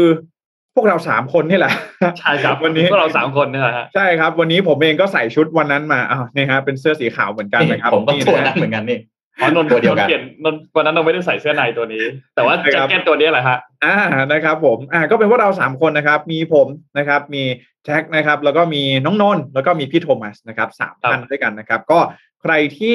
เข้าร่วมสนุกกันมานะครับ ทายชื่อกันมาเนี่ยก็แน่นอนนะครับ คือหลาย ๆ คนเนี่ยอาจจะคิดว่ามันมีการวางสับขาหลอกสลับอุปกรณ์อะไรหรือเปล่าจริง ๆ เราไม่ได้มีนะคือทุกอย่างเนี่ยเหมือนเดิมเป๊ะเลยนะครับ วันนี้สมมูลเองได้มีการเลือกผู้โชคดีมาแล้วนะครับ ใครที่มีรายชื่อปรากฏอยู่บนหน้าจอนะครับ ให้ cap ภาพหน้าจอแล้วก็ทัก inbox นะครับ แฟน fanpage Mission to the Moon นะครับไปหาแอดมินได้เลยหรือว่าทักไปหาสมมูลก็ได้นะครับ หรือว่าอืมเอ่อใครไม่สะดวกนะครับทาง Facebook นะครับ สามารถ add LINE add Mission to the Moon ได้เช่นเดียวกันนะครับ แล้วก็สมมูลเนี่ยแอบกระซิบมาว่าใครที่ไม่ได้รางวัลไม่ต้องเสียใจนะฮะสัปดาห์หน้ามีอีก สัปดาห์หน้าครับมีกิจกรรมอีกนะครับ ก็แน่นอนนะฮะใครที่ไม่อยากพลาดนะครับ เข้าร่วมกิจกรรม กับทางรายการ Mission Daily Report ของเรานะครับ สามารถติดตามรับชมรับฟังกันได้นะ เชื่อว่าติดตามรับชมรับฟังกันอยู่แล้วเป็นประจำทุกวันนะครับ ก็รอดูกันอีกทีหนึ่งสัปดาห์หน้า เราจะมีกิจกรรมอะไรมาให้ทุก ๆ ท่านได้ร่วมสนุกกันนะครับอ่าขบคือณคือที่พี่บอกว่าๆมันยากเพราะอะไรรู้ป่ะยากจริงเพราะว่าเราเราอ่านมาเนี่ยกี่ร้อยวันแล้วไม่แน่ใจ ไอ้ไอ้คอมบิเนชันอันเนี้ยมันเกิดขึ้นวันเดียวเท่านั้นเลยฮะใช่และวันตำแหเดียวน่งเท่านั้นเลยจริงตำแหน่งการมันไม่เคยเกิดขึ้นตำแหน่งการนั่งปกตินนท์จะนั่งซ้ายสุดตลอด ใช่แต่วันนั้นใช่นนท์นั่งกลาง เป็นครั้งเดียวที่นนท์นั่งตรงกลาง มันก็เลยยากมากวันนั้นนนท์ก็ทักอยู่ เอ๊ะนนท์ไม่เคยนั่งกลางไม่เคเลยยนั่นะงตรงกลางเลยใช่นะครับขอบคุณทุกท่านมาก ๆ ที่เข้ามาร่วมสนุกกันกิจกรรมนะครับ แล้วก็ใครที่ได้รับรางวัลก็ยินดีด้วย ใครที่ยังไม่ได้รางวัลก็ไม่ต้องเสียใจนะครับผเดี๋ยวมีอีกเดี๋ยวมีอีกไม่ต้องห่วงให้ร่วมกันเดี๋ยวมีอีกนะครับผมอะอย่าลืมนะแคปหน้าจอแล้วก็ทักมาหานะครับเอ่อแอดมินเพจ Mission to the Moon นะครับหรือว่าทักหาสมบูรณ์ก็ได้นะครับขอบคุณทุกๆท่านมาก ๆ เลยนะครับ ครับ วันนี้เราเริ่มวันกันแบบหนักหน่วงมากเลยนะ วันนี้ข่าวนี่ต้องบอกว่าจำนวนน้อยนะ แต่ว่าความหนักของข่าวนี่หนักมาก เจ็บทีนี้จน เจ็มจน เจ็มจนสุดๆเลย นอกจากว่าเราจะเริ่มวันด้วยข้อมูลด้วยข่าวดีๆแล้วเนี่ย นนท์ก็อยากให้ทุกคนเริ่มต้นวันด้วยการมีผิวดีด้วยอ่าครับ ในแต่ละวันเนี่ยต้องบอกว่าใบหน้าของเราผิวหน้าของเราเนี่ยเจอภาระกันหนักมาก เราใช้กับเราใช้ใบหน้าของเราในการสื่อสารทางอารมณ์เนาะ อันนี้คือหนึ่งละสองก็คือเราเจอกับมลภาวะต่างๆ เจออากาศเจอฝุ่นเจออะไรต่างๆ ต้องรับมือซึ่งมันก็คาดเดาได้ค่อนข้างยากนะครับ แล้วจริง ๆ แล้วเนี่ยเวลาเราคุยโทรศัพท์เนี่ย ตัวหน้าจอโทรศัพท์เนี่ยมันก็ส่งผลกระทบต่อผิวหน้าเราเหมือนกันนะครับเพราะฉะนั้นการที่หน้าจอโทรศัพท์สัมผัสกับผิวหน้าของคุณเนี่ยมันก็อาจจะมีคราบต่างๆ ที่มันติดอยู่ที่โทรศัพท์เนี่ยมันก็มาติดกับที่หน้าของคุณแทนนะครับ ซึ่งถ้าหากว่าจะให้ล้างหน้าบ่อย ๆ วันหนึ่งล้างหน้ากันหลายครั้งเนี่ย ก็คงไม่ค่อยสะดวกนะ ผู้ชายอย่างเราอยากจะแบบใช้ชีวิตแบบสบายๆใช่ไหมครับจริงๆแล้วเนี่ยล้างหน้าแค่สองครั้งก็เพียงพอแล้วคือตอนเช้ากับตอนอาบน้ำตอนเย็นคือก่อนนอนเนยนะครับ เพราะว่าล้างบ่อยไปก็อาจจะทำให้ผิวแห้งผิวลอกนะครับ ทีนี้ได้คำถามมาอันหนึ่งก็คือ แล้วเราจริงๆแล้วเราควรจะล้างหน้าตอนไหน เอารู้แล้วแหละว่าล้างตอนเช้ากับตอนเย็น แต่ล้างตอนไหนเนี่ยคือก่อนอาบน้ำไหมหลังอาบน้ำไหมจริงๆแล้วควรจะตอนไหน ขึ้นชื่อว่าเป็นผู้ชายครับ ความง่ายคือสิ่งที่ครับพวกเราชื่นชอบกันอยู่แล้วอืมนะครับ อันไหนก่อนอันไหนหลังเนี่ยจริงๆไม่สำคัญมากขนาดนั้นครับแต่อยากให้ทุกคนคิดแบบนี้ครับ สมมุติว่าเวลาเราสระผม เวลาเราใช้ครีมนวดผมเนี่ย พวกสารเหล่านี้เนี่ยมันอาจจะตกออกมาบนหน้าเราเนาะเวลาเราล้างน้ำออก มันก็อาจจะตกค้างกันอยู่บนหน้านนท์เพราะฉะนั้นนท์ครับ อยากอยากชวนคุณผู้ฟังคุณผู้ชมร่วมกันคอมเมนต์นิดนึงคือเขาบอกว่าเวลาอาบน้ำเนี่ยมีกิจกรรมอยู่สี่อืมแบบสี่แบบครับ ก็คือแปรงฟัน ล้างหน้า อืมตาผมฟอกอืมตัว อยากให้คุณผู้ฟังคุณผู้ชมอะลองเรียงให้ดูหน่อยว่า แต่ละคนอะอาบน้ำอะหนึ่งสองสามสี่อะเรียงทำอะไรไปก่อนอะไรบ้าง เพราะว่าแต่ละคนอะไม่เหมือนกันเออมีมีมีมีอะไรบ้างนะฮะมีแปรงฟันแปรงฟันล้างหน้าล้างหน้าสระผม ฟอกสบู่อ่าฟอกสบู่เอออานนท์ลองเรียงก่อนเอเดี๋ยวอเดี๋ยวต่ออะขอโทษกันนะขอโทษกันนะอะรถแปรงฟันก่อน อ่ารถแปรงฟันก่อนเลยเข้าครับน้ำปุ๊บรถแปรงฟันก่อนเลย แล้วพอเข้าไปเนี่ย ถ้าต้องสระผมสระผมก่อนด้วย อ่าสระผมก่อนสระผมเสร็จปุ๊บ เราอาบน้ำฟอกสบู่ตัว อืมแล้วล้างหน้าอย่างสุดท้ายอ่าอ่า ซึ่งทางนั้นทางเดฟอนเทเนี่ยเขาก็บอกเหมือนกันบอกว่าจริงๆแล้วเนี่ย เราควรจะล้างหน้าสุดท้ายหลังจากที่เราอาบน้ำเสร็จ เพราะว่ามันจะได้ล้างพวกสารตกค้างต่าง ๆ เนี่ยออกไปด้วยอืมนะครับ และจะง่ายขึ้นมาอีกครับ ถ้าทุกท่านมีตัวช่วยดีๆ ครับ อย่าง refresh polishing cleanser all in one ครับอืมตัวนี้เลยเดี๋ยวนนท์หยิบให้ดู นี่ใช้จริงนะเนี่ยอยู่ในกระเป๋าเนี่ย นี่ ตัวนี้ครับ เราเป็นแบบอ่าอินฟลูเอนเซอร์อ่าตัวนี้เนี่ยเป็นตัว cleanser นะครับ ก็บอกว่าต้องบอกว่าเป็น all in one เลยคือเป็นเจลล้างหน้านะครับครับครบจบในหนึ่งเดียวเลย เพราะว่ามันตอบโจทย์สำหรับผู้ชายมากอืๆมนะครับผู้ชายเราเจอปัญหากับผิวหน้าอักเสบเจอปัญหาสิวเวลาโกนหนวดเนาะเจอปัญหาผิวแห้ง เจอปัญหาแพ้ง่ายต่างๆเนี่ยนะครับ อันนี้จบทุกอันเลย เพราะว่ามีส่วนผสมของ bamboo charcoal ด้วย คือตัวเนื้อเขาอะจะเป็นสีดำนนกดออกมาไม่ได้ คือตัวเนื้อของเขาเนี่ยมันจะเป็นสีดำๆนะครับ ซึ่งเท่ด้วยนอกจากนอกจากดีแล้วเท่ด้วยนะสีดำมันเท่มากครับเป็นสารสกัดจากใบชาเขียวออร์แกนิกนะครับช่วยทำความสะอาดอย่างหมดจดนะครับดูดซับสิ่งสกปรกออกจากรูขุมขนทำความสะอาดพวกแบคทีเรียต่างๆ ที่อยู่บนผิวหน้านะครับ แล้วก็ลดอาอาการอักเสบของผิวหน้าด้วยนะครับ โดยเฉพาะเวลาที่เราโกนหนวดเพื่อป้องกันการอุดตัน หรือว่าการติดเชื้อต่างๆหรือซึ่งเหล่านี้เนี่ยมันเป็นสาเหตุของการเกิดสิวอืมนะครับ เพราะฉะนั้น ลองดูครับ ลองลองดูครับนนแนะนำมากนะ อันนี้เป็นตัวผลิตภัณฑ์ของเดวอนเต้ที่นนชอบมากเลย ตัวอืม cleanser เนี่ยเพราะว่ามันดีมากนะครับ ให้ดูอีกทีฮะอ่าอ่า ชัดไหมเอ่ยอ่าชัดชัดชัดเดวอนเต้เขาบครัอบกว่า ให้ให้ล้างล้างหน้าอย่างสุดท้ายเลยใช่ไหมใช่ฮะล้างหน้าอย่างสุดท้ายครับ จะได้ล้างพวกสารตกค้างออกไปด้วย แล้วพี่แจ็คพี่แจ็คทำอะไรก่อนฮะเอ่อสระผมก่อน อืม สระผมล้างหน้าฟอกสบู่แล้วค่อยแปรงฟันอย่างสุดท้าย เดี๋ยวต้องต้องเปลี่ยนละต้องเปลี่ยนละตามที่เดวอนเต้เขาได้แนะนำมาเนาะครับเพราะว่าผมเขาเป็น skincare for men ไงเออถ้าเราไม่เชื่อเขาเนาะเราก็ไม่รู้จะเชื่อใครนะครับเพราะฉะนั้นแล้วเราก็ต้องต้องลองดูนะเขาบอกว่าให้ล้างหน้าอย่างสุดท้ายล้างหน้าอย่างสุดท้ายแต่อย่างอื่นอืมอย่างอื่นเรียงสลับกันได้นะ แต่ว่าเป็นเออแต่ล้างหน้าอย่างสุดท้ายนะครับถ้าอยากอยากดูแต่ละท่านแต่ละท่านเรียงกันอย่างไรบ้างแต่ว่าหลาย ๆ คนก็เริ่มจากการแปรงฟันเนาะ คือส่วนตัวเนี่ย แปรงเริ่มจากแปรงฟันไม่ได้เพราะว่าอะไรรู้ป่ะเพราะว่าขี้หนาวอ๋อเออตอนเช้าเช้าๆอย่างเงี้ย คือหนาวอะไรอย่างเงี้ยอยากแบบรีบรีบเข้าไปในตัวอับอ่าฝักบัวน้ำก่อนะไรย่างน้ำเงี้ยอุ่นเออน้ำอุ่นอะไรอย่างเงี้ยแล้วค่อยแบบเออพอโอเคทุกอย่างโอเคแล้วค่อยค่อยแปรงฟันตอนสุดท้ายอะไรอย่างเงี้ยนี่นี่ที่พี่โทมัสหายไปเนี่ย ไม่ใช่ไม่ใช่ไปไหนนะครับโปรดิวเซอร์บอกว่าตอนนี้พี่โทมัสกำลังไปลองใช้ตัวเดฟอนเทอยู่นะ ล้างหน้าด้วยเดฟอนเทอยู่จะได้สดชื่นนะครับครับผมอะก็ไม่ได้จอดำนะไม่ได้จอไม่ได้จอดำไม่ได้จอดำไม่ได้จอเอดำอนะครับ เป็นเล่นไปนะครับครับผมอยากชวนคุยต่อครับ จริงๆมีมีอีกหลายเรื่องเหมือนกันที่วันนี้อยากชวนคุยแต่ว่า เอาเอาเรื่องค่อนข้างได้ได้เออจริงๆอยากชวนคุยเรื่องของตัวเมื่อวานนี้ที่รองผบตรไปลองเดินข้ามทางมาลาย เกือบโดนเหมือนกันนะน่าจะเกือบโดนเหมือนกันนะคือต้องบอกว่า การไปเดินข้ามทางมาลายครั้งเนี้ยมีตำรวจช่วยโบกด้วยนะนี่ขนาดว่ามีตำรวจช่วยโบกแล้วด้วยนะครับ แต่ว่าก็ยังมีรถหลายคันที่แบบผ่านเข้ามาอยู่ในพื้นที่บริเวณตรงนั้นอืมแล้วก็ข้ามค่อนข้างยากแล้วก็อาจแล้วก็มีการพูดถึงว่าจะยกเลิกทางม้าลายตรงนี้ดีไหมอะไรอย่างเงี้ย ซึ่งต้องบอกว่านนท์ยังไม่ได้เข้าไปอ่านเหตุผลของเขาว่าเขายกเลิกเพราะอะไรเพราะมีเกิดอุบัติเหตุหรือเปล่าแต่จริงๆแล้วเนี่ย อยากให้ดูภาพใหญ่ๆว่า ทางม้าลายในแต่ละที่อะครับบางพื้นที่อย่างที่นนท์เล่าให้ฟังเมื่อวานอะว่า บางทางม้าลายมีตรงหลังจากที่ทางโค้งของรถมาอะไรอย่างเงี้ยครับซึ่งอันเนี้ยต้องมองทั้งมุมของคนขับ และมองทั้งมุมของคนข้ามด้วยนะ คนข้ามก็ข้ามยากมาก เพราะว่ามองไม่เห็นรถจากไกลๆ เพราะมันเป็นทางโค้งมา คนขับก็ยากมากเหมือนกัน เพราะว่ามองไม่เห็นทางม้าลาย เพราะเพิ่งโค้งมา แล้วเจอทางม้าลายเลยใช่เพราะฉะนั้นพื้นที่ของทางม้าลายเองก็สำคัญเหมือนกัน แล้วนอกจากนี้สัญญาณไฟจราจร ซึ่งตรงเนี้ยตรงที่เกิดอุบัติเหตุตรงเนี้ยไม่มีไฟจราจรอืม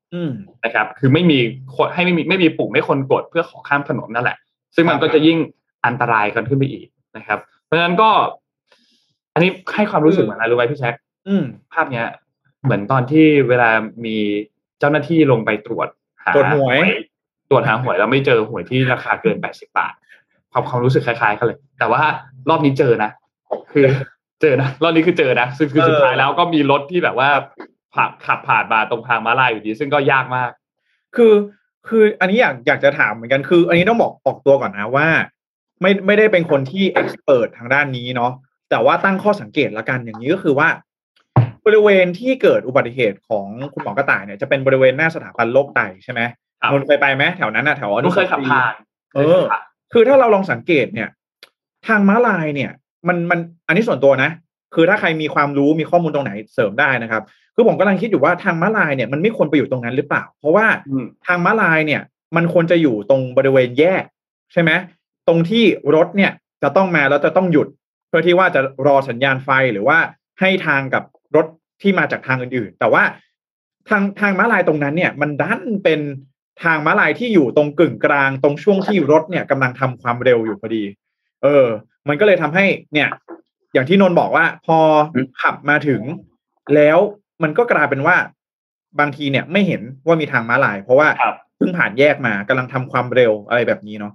เออ แต่ว่านั่นแหละ ในเมื่อ ถ้าเกิดว่าตรงนั้นมันจะเป็นทางม้าลายแล้วอะไรแบบนี้นะก็ตั้งข้อสังเกตอีกเหมือนกันว่า เออ ทางม้าลายเนี่ย มันเป็นมันเป็นเบสเขาเรียกอะไรมันเป็นเบสทูที่จะเอามาใช้หรือเปล่า หรือมันควรจะเป็นอุโมงค์หรืออะไรแบบนี้มากกว่ากันนะครับอ่าเพื่อความใช่ปลอดภัยเนาะถ้าถ้าหากว่าอยากจะ อำนวยความสะดวกผู้ที่มาเอ่อมาใช้บริการสถาบันโรคไตอะไรแบบเนี้ยผมผมมองว่าเฮ้ยมันควรจะเป็นอุโมงค์ไหมเพราะว่าตรงนั้นเนี่ยมันเป็นมันเป็นช่วงที่รถเนี่ยกำลังทำความเร็วเนาะเราจะมาโทษรถว่า เอ้ย รถมันขับแล้วมันไม่ระมัดระวังเนี่ยแต่ว่าลองดูลองดูนิดนึงอันนี้ผมต้องบอกก่อนไม่ไม่ได้มีความรู้เนาะไม่ได้ไม่ได้มีความรู้ขนาดนั้นถ้าใครต้องดูหลาย ๆ มุมแหละเรื่องอืมเรื่องนี้ต้องดูหลายมุมเพราะว่ามันการออกแบบทางม้าลายอะไรต่าง ๆ เนี่ยมันก็เป็นใช่เรื่องสำคัญแล้วก็สิ่งแวดล้อมด้วยใช่ว่าพื้นที่ตรงนั้นเป็นอย่างไรบ้างเนยนะครับ ครับ เอออันนี้ก็อันนี้ก็น่าคิดนะ มีหลากหลายมุมมาก แต่ก็นั่นแหละสิ่งที่หลักๆ เลยก็คือเรื่องของวินัยการจราจรของของประชาชนคนไทยเนี่ยแหละครับถ้าเราถ้าเราไม่ไม่ได้พูดกันเนาะไม่เกี่ยวกันว่า จะมีทางม้าลายไหมไม่มีทางม้าลายเนี่ยเอาเป็นว่าอย่างน้อยๆคนไทยนะครับ ทางม้าลายจะอยู่ตรงไหนเนี่ยถ้าเราเจอต้องชะลออ่าถูกไหมใช่เห็นด้วยครับ อันนี้เนี่ยคือคือวินัยของผู้ขับขี่นะครับ การใช้ใช้รถใช้ถนนเนี่ยแบบนี้ อันนี้เป็นเรื่องที่สำคัญมาก เพราะถ้าเกิดว่าเราเคารพ นะครับกฎการจราจรเรามีวินัยในการขับขี่เนี่ยนะครับอุบัติเหตุก็จะลดลงได้เยอะมากๆเนาะส่วนต้องบอกก่อนว่า แล้วเรื่องนี้เนี่ยก็ไม่ใช่เรื่องของเป็นภาระของทางผู้ขับขี่อย่างเดียวเนาะก็ต้องเราก็ต้องยอมรับว่าบนโลกของเราเนี่ยมันก็มีทั้งคนดีแล้วก็คนไม่ดีใช่ไหมมันมีทั้งขาวทั้งดำนะครับ เพราะฉะนั้นสุดท้ายเนี่ย มันก็ต้องมีคนที่แหกกฎอะไรอย่างนี้อยู่ดี เพราะฉะนั้นแล้วสิ่งที่สำคัญมากก็คือ law enforcer หรือว่าผู้ที่บังคับใช้กฎหมายเนี่ย ก็ต้องมีความเข้มงวด นะครับ อย่างที่ได้บอกเคยบอกไปเมื่อเมื่อวานมั้งว่า สิ่งที่สำคัญเลยคือเรื่องของ primary enforcement ก็คือเจอปุ๊บ ต้องมีบทลงโทษเลย อ่าผลลงโทษต้องแรง นี่เขาก็จะขึ้นค่าปรับสี่เท่านะหนึ่งพันบาทสี่พันบาทก็แต่ว่า เจอแล้วแต่มันก็ยังไม่เยอะนะต้งจับลเออ เจอแล้วต้องจับเลยอย่างเช่น ถ้าเจอมาจอดตรง เอ่อทางม้าลายม้าลายอย่างนี้ต้องจับเลย อย่างเงี้ยเนี่ยเขาถึงถึงจะถึงจะค่อยๆสร้าง วิจารณญาณสร้างจิตสำนึกให้กับผู้ใช้รถใช้ถนนได้มากยิ่งขึ้นว่า แม้แค่ครั้งเดียว ลืมตัวแค่ครั้งเดียว ก็โดนก็ก็โดนใช่ก็โดน เออแต่ประเทศเราชอบอารมณ์อร่วยเนาะชอบแบบหยวนหยวนๆให้อะไรอย่างเงี้ยอืมก็ก็คือก็ต้องจัดการให้จริงจังอะแต่ว่าคือต้องย้อนกลับไปอย่างนี้ว่าตอนนั้นเนี่ย ปีประมาณปีหกหนึ่งหกสองนะจำจำปีเป๊ะๆไม่ได้นะ แต่ว่าแต่ว่าต้องบอกอย่างนี้ก่อนว่า คือตอนนั้นเนี่ย มันมีเรื่องของ จำได้ไหมว่าแต่ก่อนเนี่ยเวลาเราขับรถ ถ้าเราถ้าเราไปฝ่าไฟแดงเอ่อหรือว่าเปลี่ยนเลนเส้นทึบอะไรเงี้ยเราจะโดนยึดใบขับขี่จำได้ไหมในช่วงช่วงก่อนหน้านี้นะครับ แต่ว่าเอ่อการโดนยึดใบขับขี่เนี่ย มันก็มายกเลิกเอาในปีประมาณปีหกสองปีหกสามซึ่งแต่ก่อนเนี่ยเวลาเราโดนยึดใบขับขี่ใช่ไหมทำผิดที่ไหนต้องไปจ่ายค่าปรับที่นั่น ใช่ไหมมต้องไปต้องไปถ่ายถอนใบขับขี่คืนที่นั่น ซึ่ง มันค่อนข้างคือทางตำรวจเนี่ยเขาบอกว่าที่เขายกเลิกเนี่ยก็เป็นเพราะว่ามันเอ่อประชาชนเนี่ยไม่สะดวกประชาชนได้รับความเดือดร้อนอะแต่ซึ่งอันนี้มันก็เข้าใจได้เพราะว่าหนึ่งสมมติสมมตินนท์กับพี่โทมัสจะเดินทางไปเชียงใหม่ ครับใช่ไหมขับรถไปเชียงใหม่ปุ๊บปรากฏว่าผ่านนครสวรรค์ปรากฏไปทำผิดกฎที่นครสวรรค์ ต้อง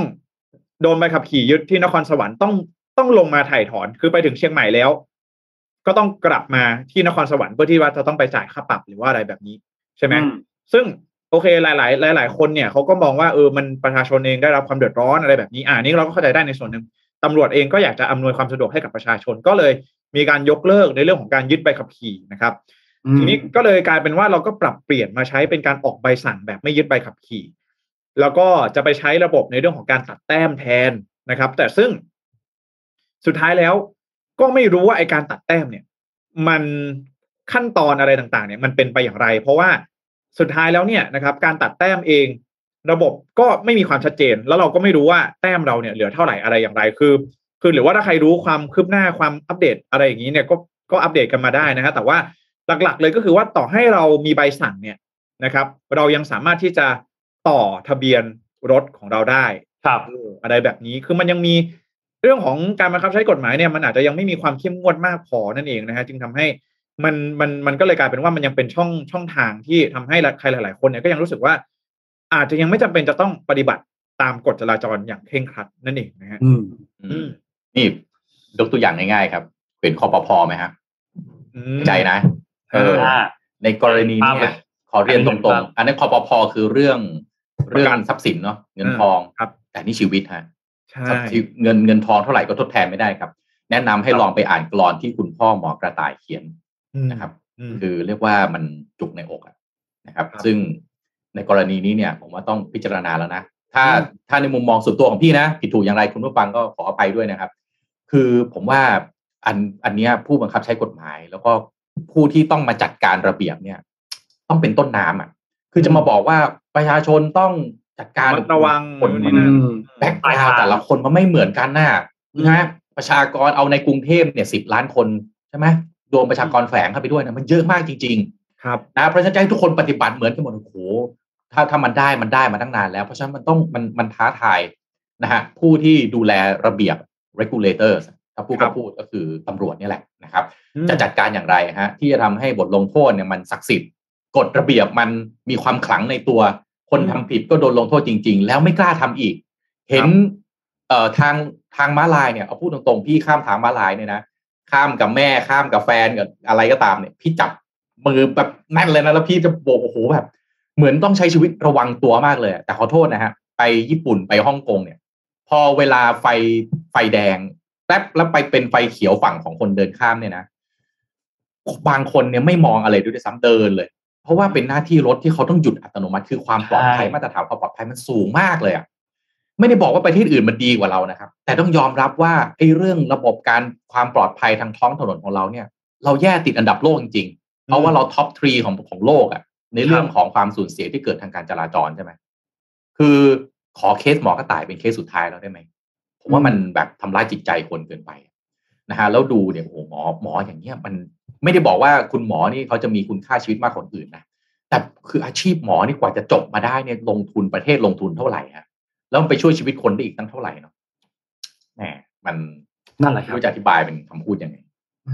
คิดว่าคุณผู้ฟังก็คงรู้สึกแบบเดียวกันนะอืม ครับผม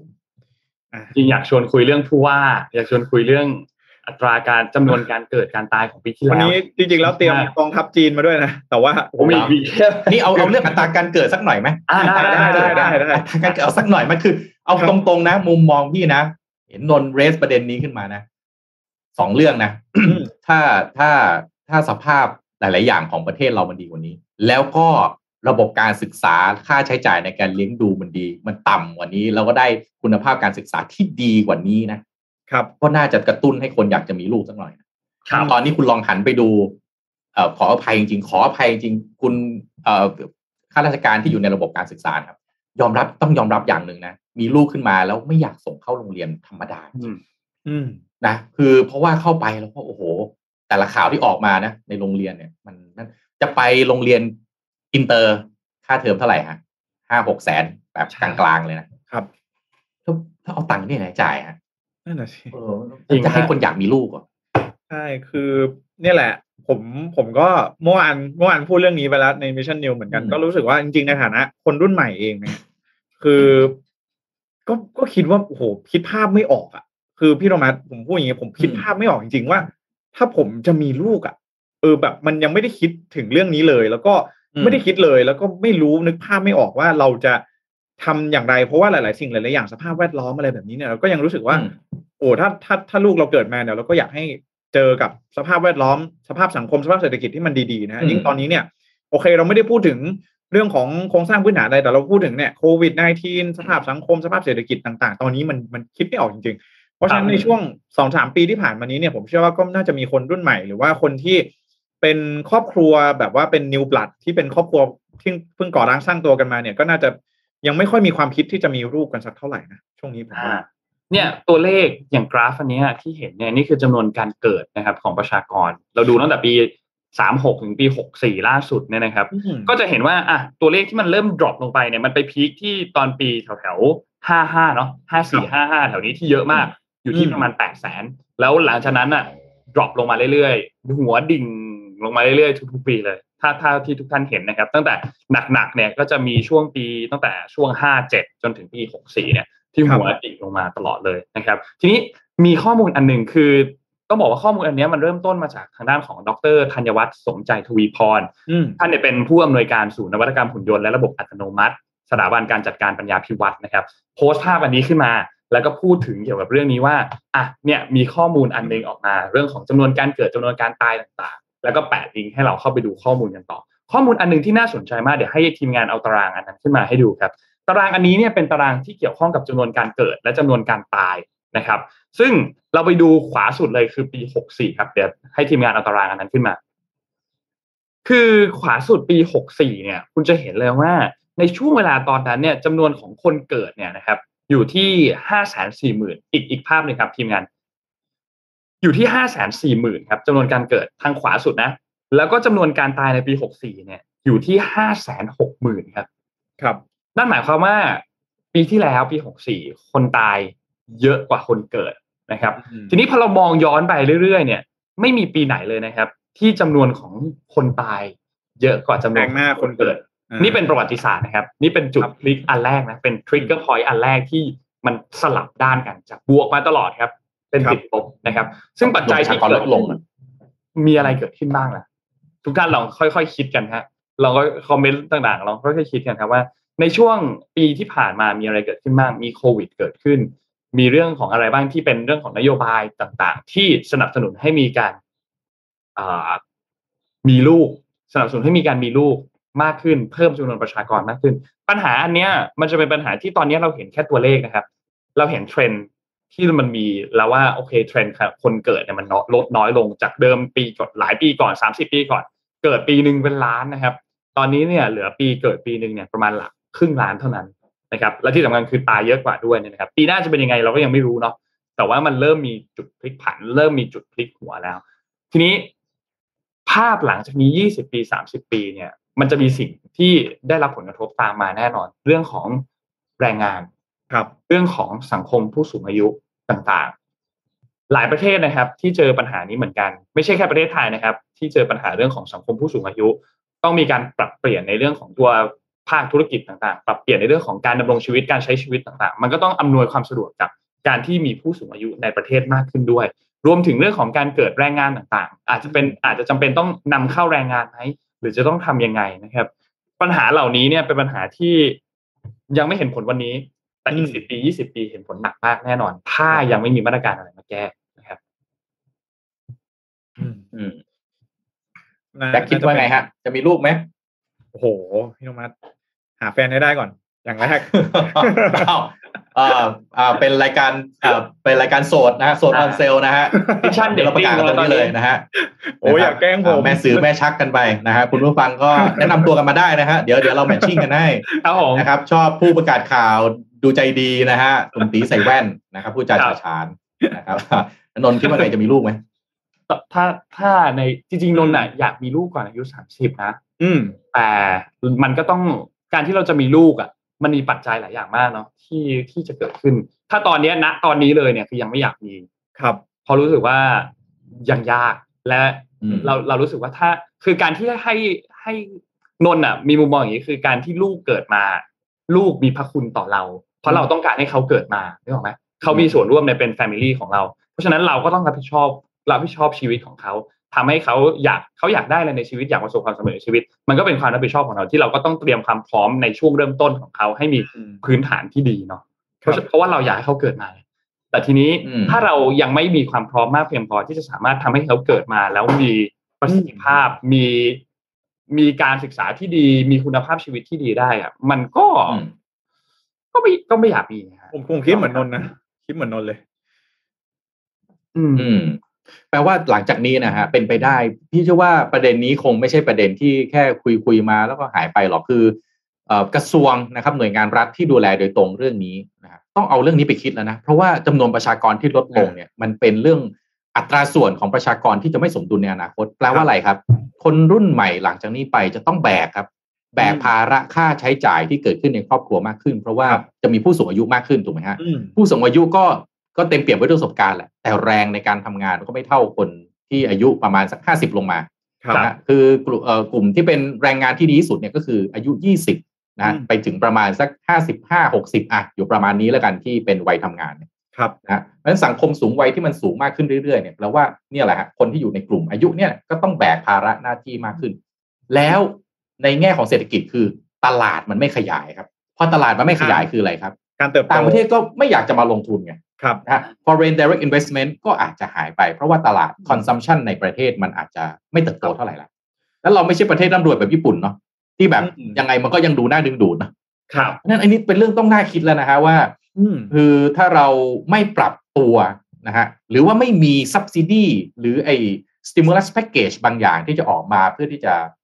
เรียกว่าสนับสนุนแล้วกันให้คนรู้สึกว่าเอ้ยมีลูกก็ดีเหมือนกันนะเนี่ยอืมนะฮะไม่ใช่ว่ามีลูกมาแล้วฉันต้องไปเผชิญกับอะไรก็ไม่รู้เนี่ยครับจะหาเงินเลี้ยงลูกได้ไหมค่าเทอมลูกทำยังไง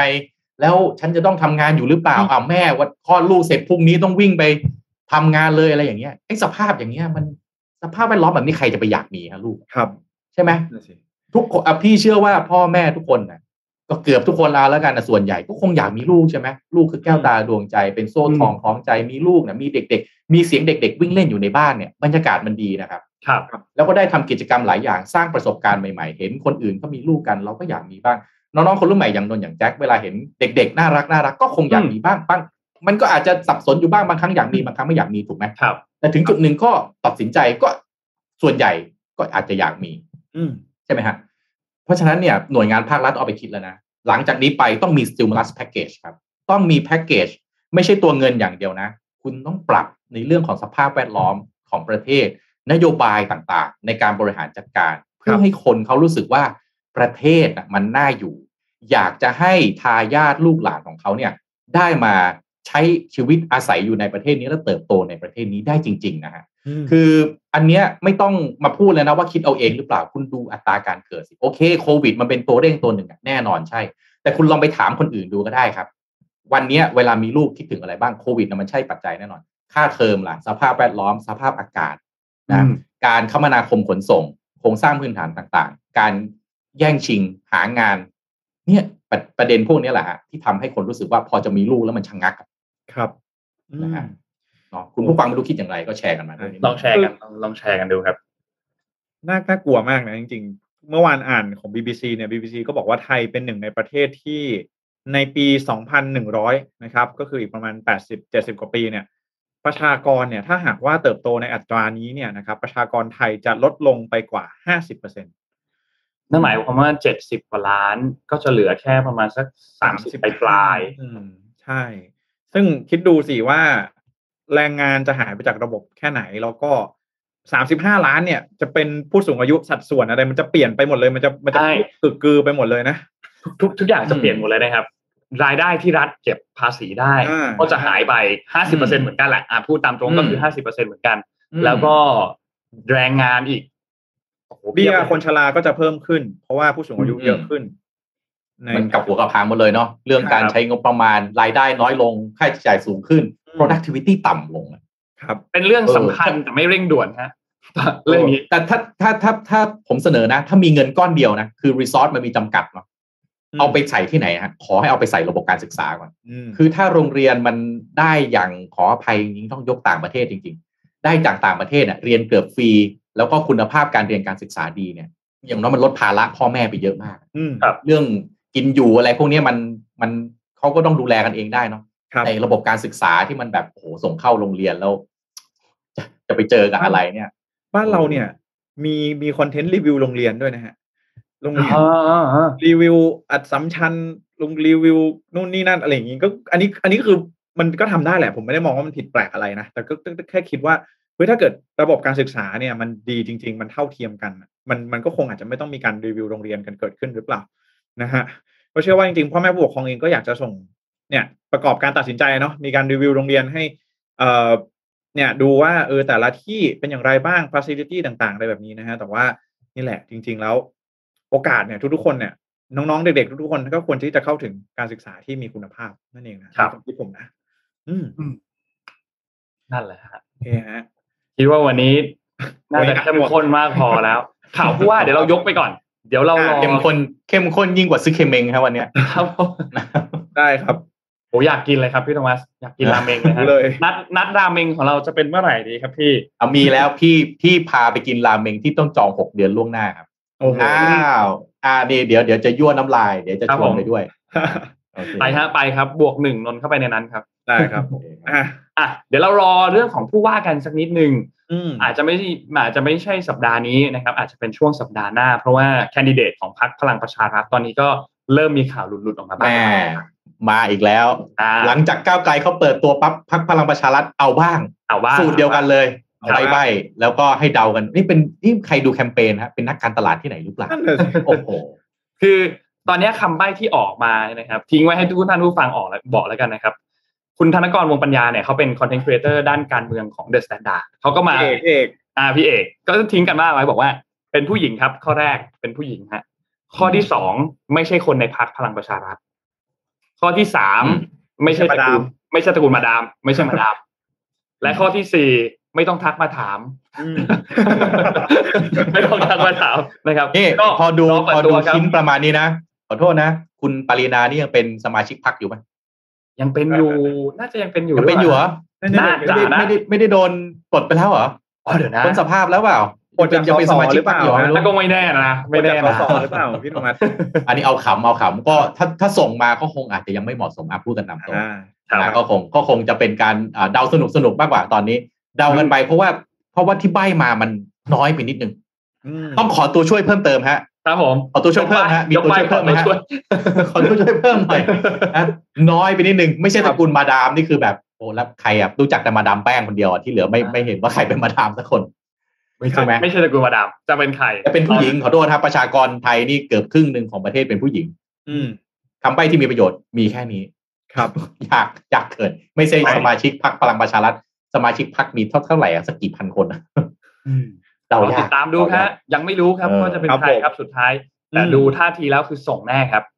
ส่งแน่แล้วแล้วนี่ แล้วนนท์คิดไงเปิดมาเป็นคุณวิโรจน์อะของก้าวไกลอะอ๋ออะเราคุยกันเลยไหมฮะ ทุกท่านรีบไปไหนกันไหมฮะ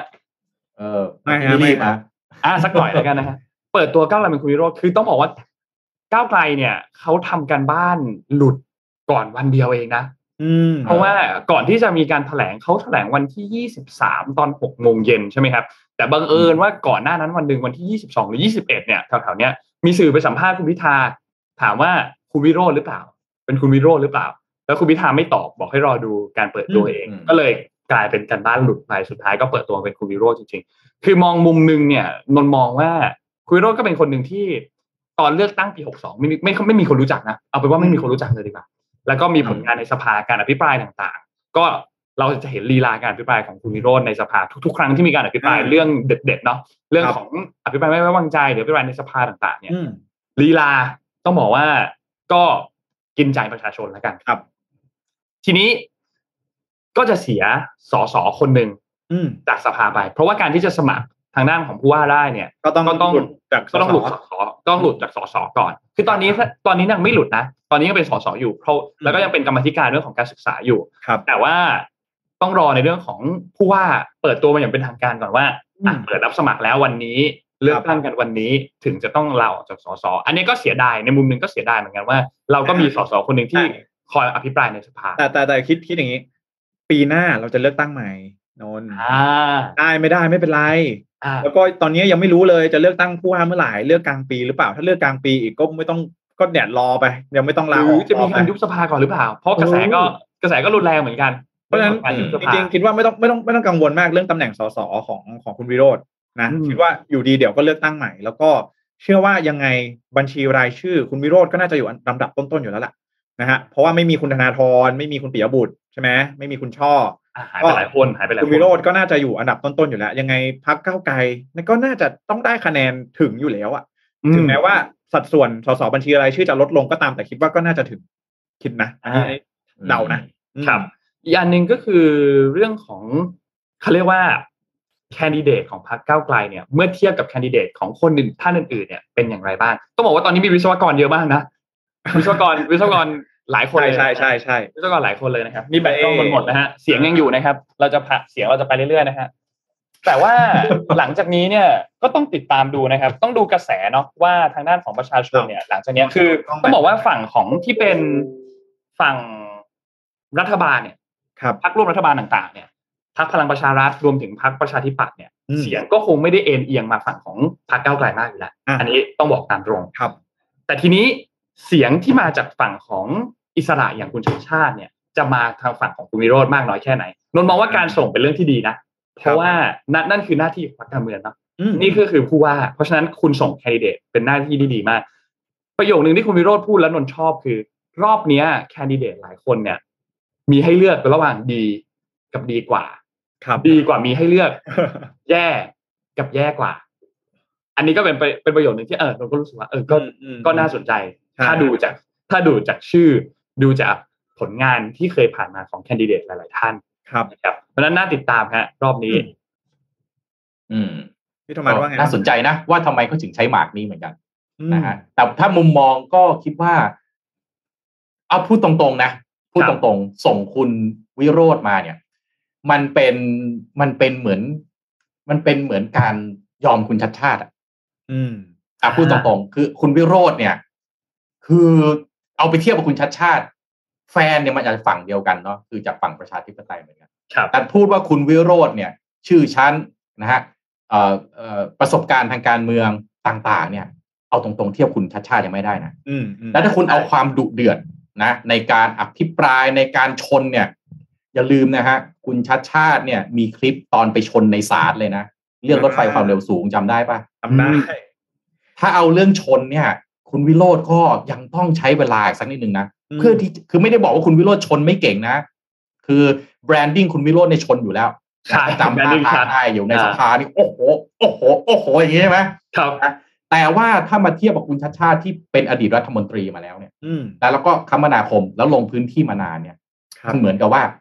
ถ้าในมุมพี่ก็คิดว่า เอาคุณวิโรจน์เนี่ยมาตีกระแสกรุงเทพเพื่อที่จะรอการเลือกตั้งสนามใหญ่มากกว่าอืมอ่าอันนี้มุมพี่คิดอย่างนี้ เพราะว่าสนามกรุงเทพเนี่ย มันไม่ใช่จบแค่กรุงเทพไงมันก็ได้หมดเนาะได้คะแนนเสียงได้แรงต่าง เพราะฉะนั้นอะแทนที่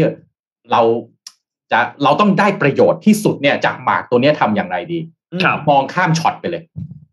ครับตานี้ไม่ชนะไม่เป็นไร มองข้ามช็อตไปนู่นครับ สนามอืมใหญ่เลย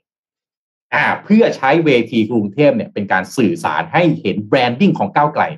ครับว่า branding ฉันเป็นแบบนี้นะ คือชนปะฉะดะอืมคุณวิโรจน์คือ branding ที่ดีมาก ๆ เพราะว่าคุณพิธาก็อีกแนวหนึ่งเนาะครับแต่คุณวิโรธเนี่ย เรียกว่าปะฉะดะอะถ้าเอาปะฉะดะชนกับไอโอชนกับทหาร แนวหน้าชกับผู้ใหญ่เรียกว่าแนวหน้าเลยโอ้โหเพราะว่าเรียกว่าพึ่งได้ใจถึงพึ่งได้ใช่ไหมเราก็เห็นเออเห็นเห็นด้วยกับพี่โทมันนะ เพราะว่า ในเวทีของกทมเองเนี่ยก็เป็นอีกหนึ่งเวทีที่ยังไม่เคยเห็นการเมืองแบบก้าวไกลก็คือการเมืองแบบตรงไปตรงมาอืมแบบก้าวไกลแล้วคนเองก็น่าจะอยากเห็น แล้วก็ก้าวไกลเองก็สามารถใช้เวทีตรงนี้เนี่ย ในการนำเสนอการครับเล่นการเมืองแบบตรงไปตรงมาแบบนี้ได้นะฮะซึ่งอืมก็เป็นเรื่องที่ค่อนข้างน่าสนใจ ว่าเออ เรื่องของแบรนด์เนี่ยมันต้องชัดนะฮะยิ่งเรื่องของเอ่อการเลือกตั้งครั้งหน้าเนี่ยนะสัดส่วนสสบัญชีรายชื่อน้อยลงด้วย นะครับก้าวไกลเองก็อาจจะต้องมีกลยุทธ์อะไรมากระชับในเรื่องของสสเขตให้มากขึ้น นั่นเองนะฮะอืมเพราะว่ายังมีอีกหลายเขตนะในกทมที่ก็มี potential นะครับสำหรับก้าวไกลเองในการที่จะเอ่อโค่นยึดเอ่อเนี่ยอย่างรอรอดูหลักสี่หลักอ่าสี่ใช่ใกล้แล้วนะใกล้แล้วนะอ่าอีกอีกไม่กี่วันแล้วนะคเราบดูหลักสี่ว่าจะออกมาเป็นยังไงคือคือคือจริงๆเนี่ยถามว่าส่วนตัวนะ ส่วนตัวอันนี้ส่วนตัวแล้วกัน มองว่า ก้าวไกลอาจจะชนะเนี่ยอาจจะยังยากแต่อยากเห็นคะแนนว่าอืมคะแนนความนิยมเนี่ย ระดับไหนนะครับ ไล่มาเนาะแต่ก็ยังคิดว่ายังยากอยู่นะเพื่อไทยกับพลังประชารัฐเองก็น่าจะยังเหนียวแน่นในเขตอืนี้มนะอืมเพื่อไทยพลังประชารัฐเนาะถ้าเป็นถ้าเป็นหลักสี่ใช่ไหมใช่ฮะอ่าก็สะท้อนหลายอย่างไปที่สนามกรุงเทพเช่นเดียวกันแล้วสายกรุงเทพนี่ก็ตลกมากเลยนะยังไม่รู้เลยจะได้เลือกหรือเปล่านั่นแหละสิจแต่ริงๆว่ายังไม่รู้เลยนะ เอาเออพูดก็พูดตามเนื้อผ้านะหมดเดือนที่หนึ่งจะได้แล้วนะเลือกหรือเปล่าเนี่ย ครับ เออ ยังไม่รู้นะ อาจจะไม่ได้เลือกก็ได้นะเออเนี่ยเตรียมตัวเตรียมตัวเนี่ยอาจจะไม่ได้เลือกก็ได้นะเออเบอร์เพบอราะกว่าก้าวไกลก็ส่งคุณวิโรจน์มาเนี่ยเพราะว่ากระแสก้าวไกลเองหลังก็ drop ลงไปนะถ้าพูดกันตามตรงอ่าใช่ครับถูกผมไหม drop drop กันไปพอสมควรจากการเลือกตั้งสนามใหญ่ครั้งที่ผ่านมา ที่ก็ต้องบอกว่ากระแสดีกว่านี้อะการเลือกตั้งเลือกตั้งซ่อมหลายครั้งแหมคะแนนน้อยไปสักนิดหนึ่งหรือแม้กระทั่งการเลือกตั้งเอ่อท้องถิ่นอืมก็ ได้คะแนนน้อยเพราะฉะนั้นต้องหาทางโกย คือเป็นไปได้ว่าจึงใช้คุณวิโรจน์เนี่ยแหละนะครับเป็นหมากนะที่หัวหมูบุกทะลวงฟันอืมอ่าอ่า น่าสนใจ อยากดูดีเบตอะอยากดูดีเบตมากเลยอะอยากดูดีเอเบตอมากอยากเราน่าจะเชิญมาออก Mission Daily เดี๋ยวเดี๋ยวพี่กำลังมีรายการใหม่ได้เชิญมานะดีเบตกันโชว์สักทีนึงสักดีดีไหมครับนะหรือฮะหรือชอบดีเบตเพราะว่าดีเบตกรุงเทพเนี่ยมันสร้างสรรค์ฮะคุณอย่ามาครับการเมืองการเมืองการเมืองเป็นเรื่องคนกรุงเทพไม่อยากฟังอืม ฟังชัดๆเลยเนี่ย เคสเอ่อของคนถูกรถชนที่ทางม้าลายเนี่ยคุณทำยังไงอ่าเอ่อเรื่องของรถไฟฟ้าสายสีเขียวที่ยังรอต่อสัมปทานคุณทำยังไงราคาซังกันอยู่เรื่องมลภาวะคุณทำยังไง เรื่องของคนจนเมืองคุณทำยังไง เรื่องของสารพัดสัมปทานต่างๆ การก่อสร้างต่างๆ ที่ค้างคาอยู่ เรื่องของการจัดเก็บรายได้กทมที่ไม่เป็นไปตามเป้า คุณทำยังไงโอ้โหสารพัดรถมาติจะดมาคุยเรื่องการเมืองรับประกันคนกรุงเทพ คุณกรุงเทพแบบเบะเบ้ปากใส่อะคุณจะมาการเมืองอะไม่มีใครครับ อ่า แล้วนี่ยังมีของเราเราพูดถึงคุณวิโรจน์พูดถึงคุณชาติชาติ แล้วก็ยังมีคุณวัฒนามีคุณสุชาชวีด้วย แล้วก็ยังมีเอ่อคุณอัศวินขวัญเมืองด้วยนะอ่าที่ดูแล้วน่าจะลงหรือเปล่าเนี่ยก็ต้องรอติดตามดูนะครับอืมน่าหลายอันเนี่ยน่าน่าติดตามมากแล้วก็อย่างที่พี่โทมัสบอกครับว่าจริงน่ามีดีเบตมากเลย คือถ้าจัดดีเบตอาจจะจัดดีเบตยังไม่ได้ เราจัดแบบเราสัมภาษณ์ทีละคนก็ได้ อืมแต่ว่าเป็นชุดจัดคำได้แล้ถามวเดียวกัน บางสื่อบางสื่อเขาเชิญมาดีเบตกันแล้วเออชุดคำถามเดียวกันเลย ใส่ไปเลยชุดคำถามใช่เดียวกัน แล้วก็ถามถามถามถาม ดีไหมครับ ทีมงาน หรือว่าเนี่ย มีมีพวกเราอยู่กันสามคนรุมถามกัน แล้วก็มีแคนดิเดตมาคนหนึ่งเป็นคุณชาติชาติคนหนึ่งคุณคุณสุชาติชวี เป็นคุณวิโรจน์เนี่ยรุมถามคำถามกัน น่าสนุกดีเหมือนกันนะครับอืมเราจะได้เห็นวิสัยทัศน์ได้เห็นอะไรต่างๆ ว่า แคนดิเดตผู้ว่าแต่ละท่านในเรื่องนั้นๆ มีแนวทางแก้ไขยังไงบ้าง มีแนวคิดยังไงบ้างครับ อืม อืมอะวันนี้เดือดนะฮะครับเดือนสุดไม่เน้น ไม่เน้นปริมาณ เน้นคุณภาพ ครับผมนะฮะอะดูเดือดมากฮะครับดูเดือดมากครับ ก็วันนี้คิดว่าส่งไปทำงานทุกฮะท่านไปทำงานครับอืมขอบคุณ ทุกทุกท่านมากที่ติดตามนะครับ และขอบคุณ SCB ด้วยครับ ผู้สนับสนุนแสนใจดีของเรานะครับ อยู่กับเรามาอย่างยาวนานมากๆนะครับ ขอบคุณ SCB มากๆนะครับอืมและขอบคุณ Devante ครับ premium skincare for men ผิวหน้าดูดี หน้าดูเด็กใครก็เดาอายุไม่ถูกนะครับ ภายใต้แนวความคิด Future Biotechnology for Men Skin นะครับ หาซื้อได้แล้วครับ ตาม e-commerce ต่างๆ ครับ Shopee Lazada JD Central We Love Shopping แล้วก็เว็บไซต์โดยตรงของเขาก็คือ d e v a n t e 296 com นะครับก็ฝาก d e v a n t e ไว้ด้วยนะครับ แล้วก็อย่าลืมนะ ที่นนท์แนะนำวันนี้ตัว Cleanser นะครับที่เป็นตัวเจลล้างหน้านะครับ ก็ฝากกันไว้ด้วยนะครับ และขอบคุณทุกๆท่านครับที่ติดตาม Mission Daily Report ครับ เจอกันใหม่พรุ่งนี้วันศุกร์ครับ สวัสดีครับ สวัสดีครับ Mission Daily Report start your day with news you need to know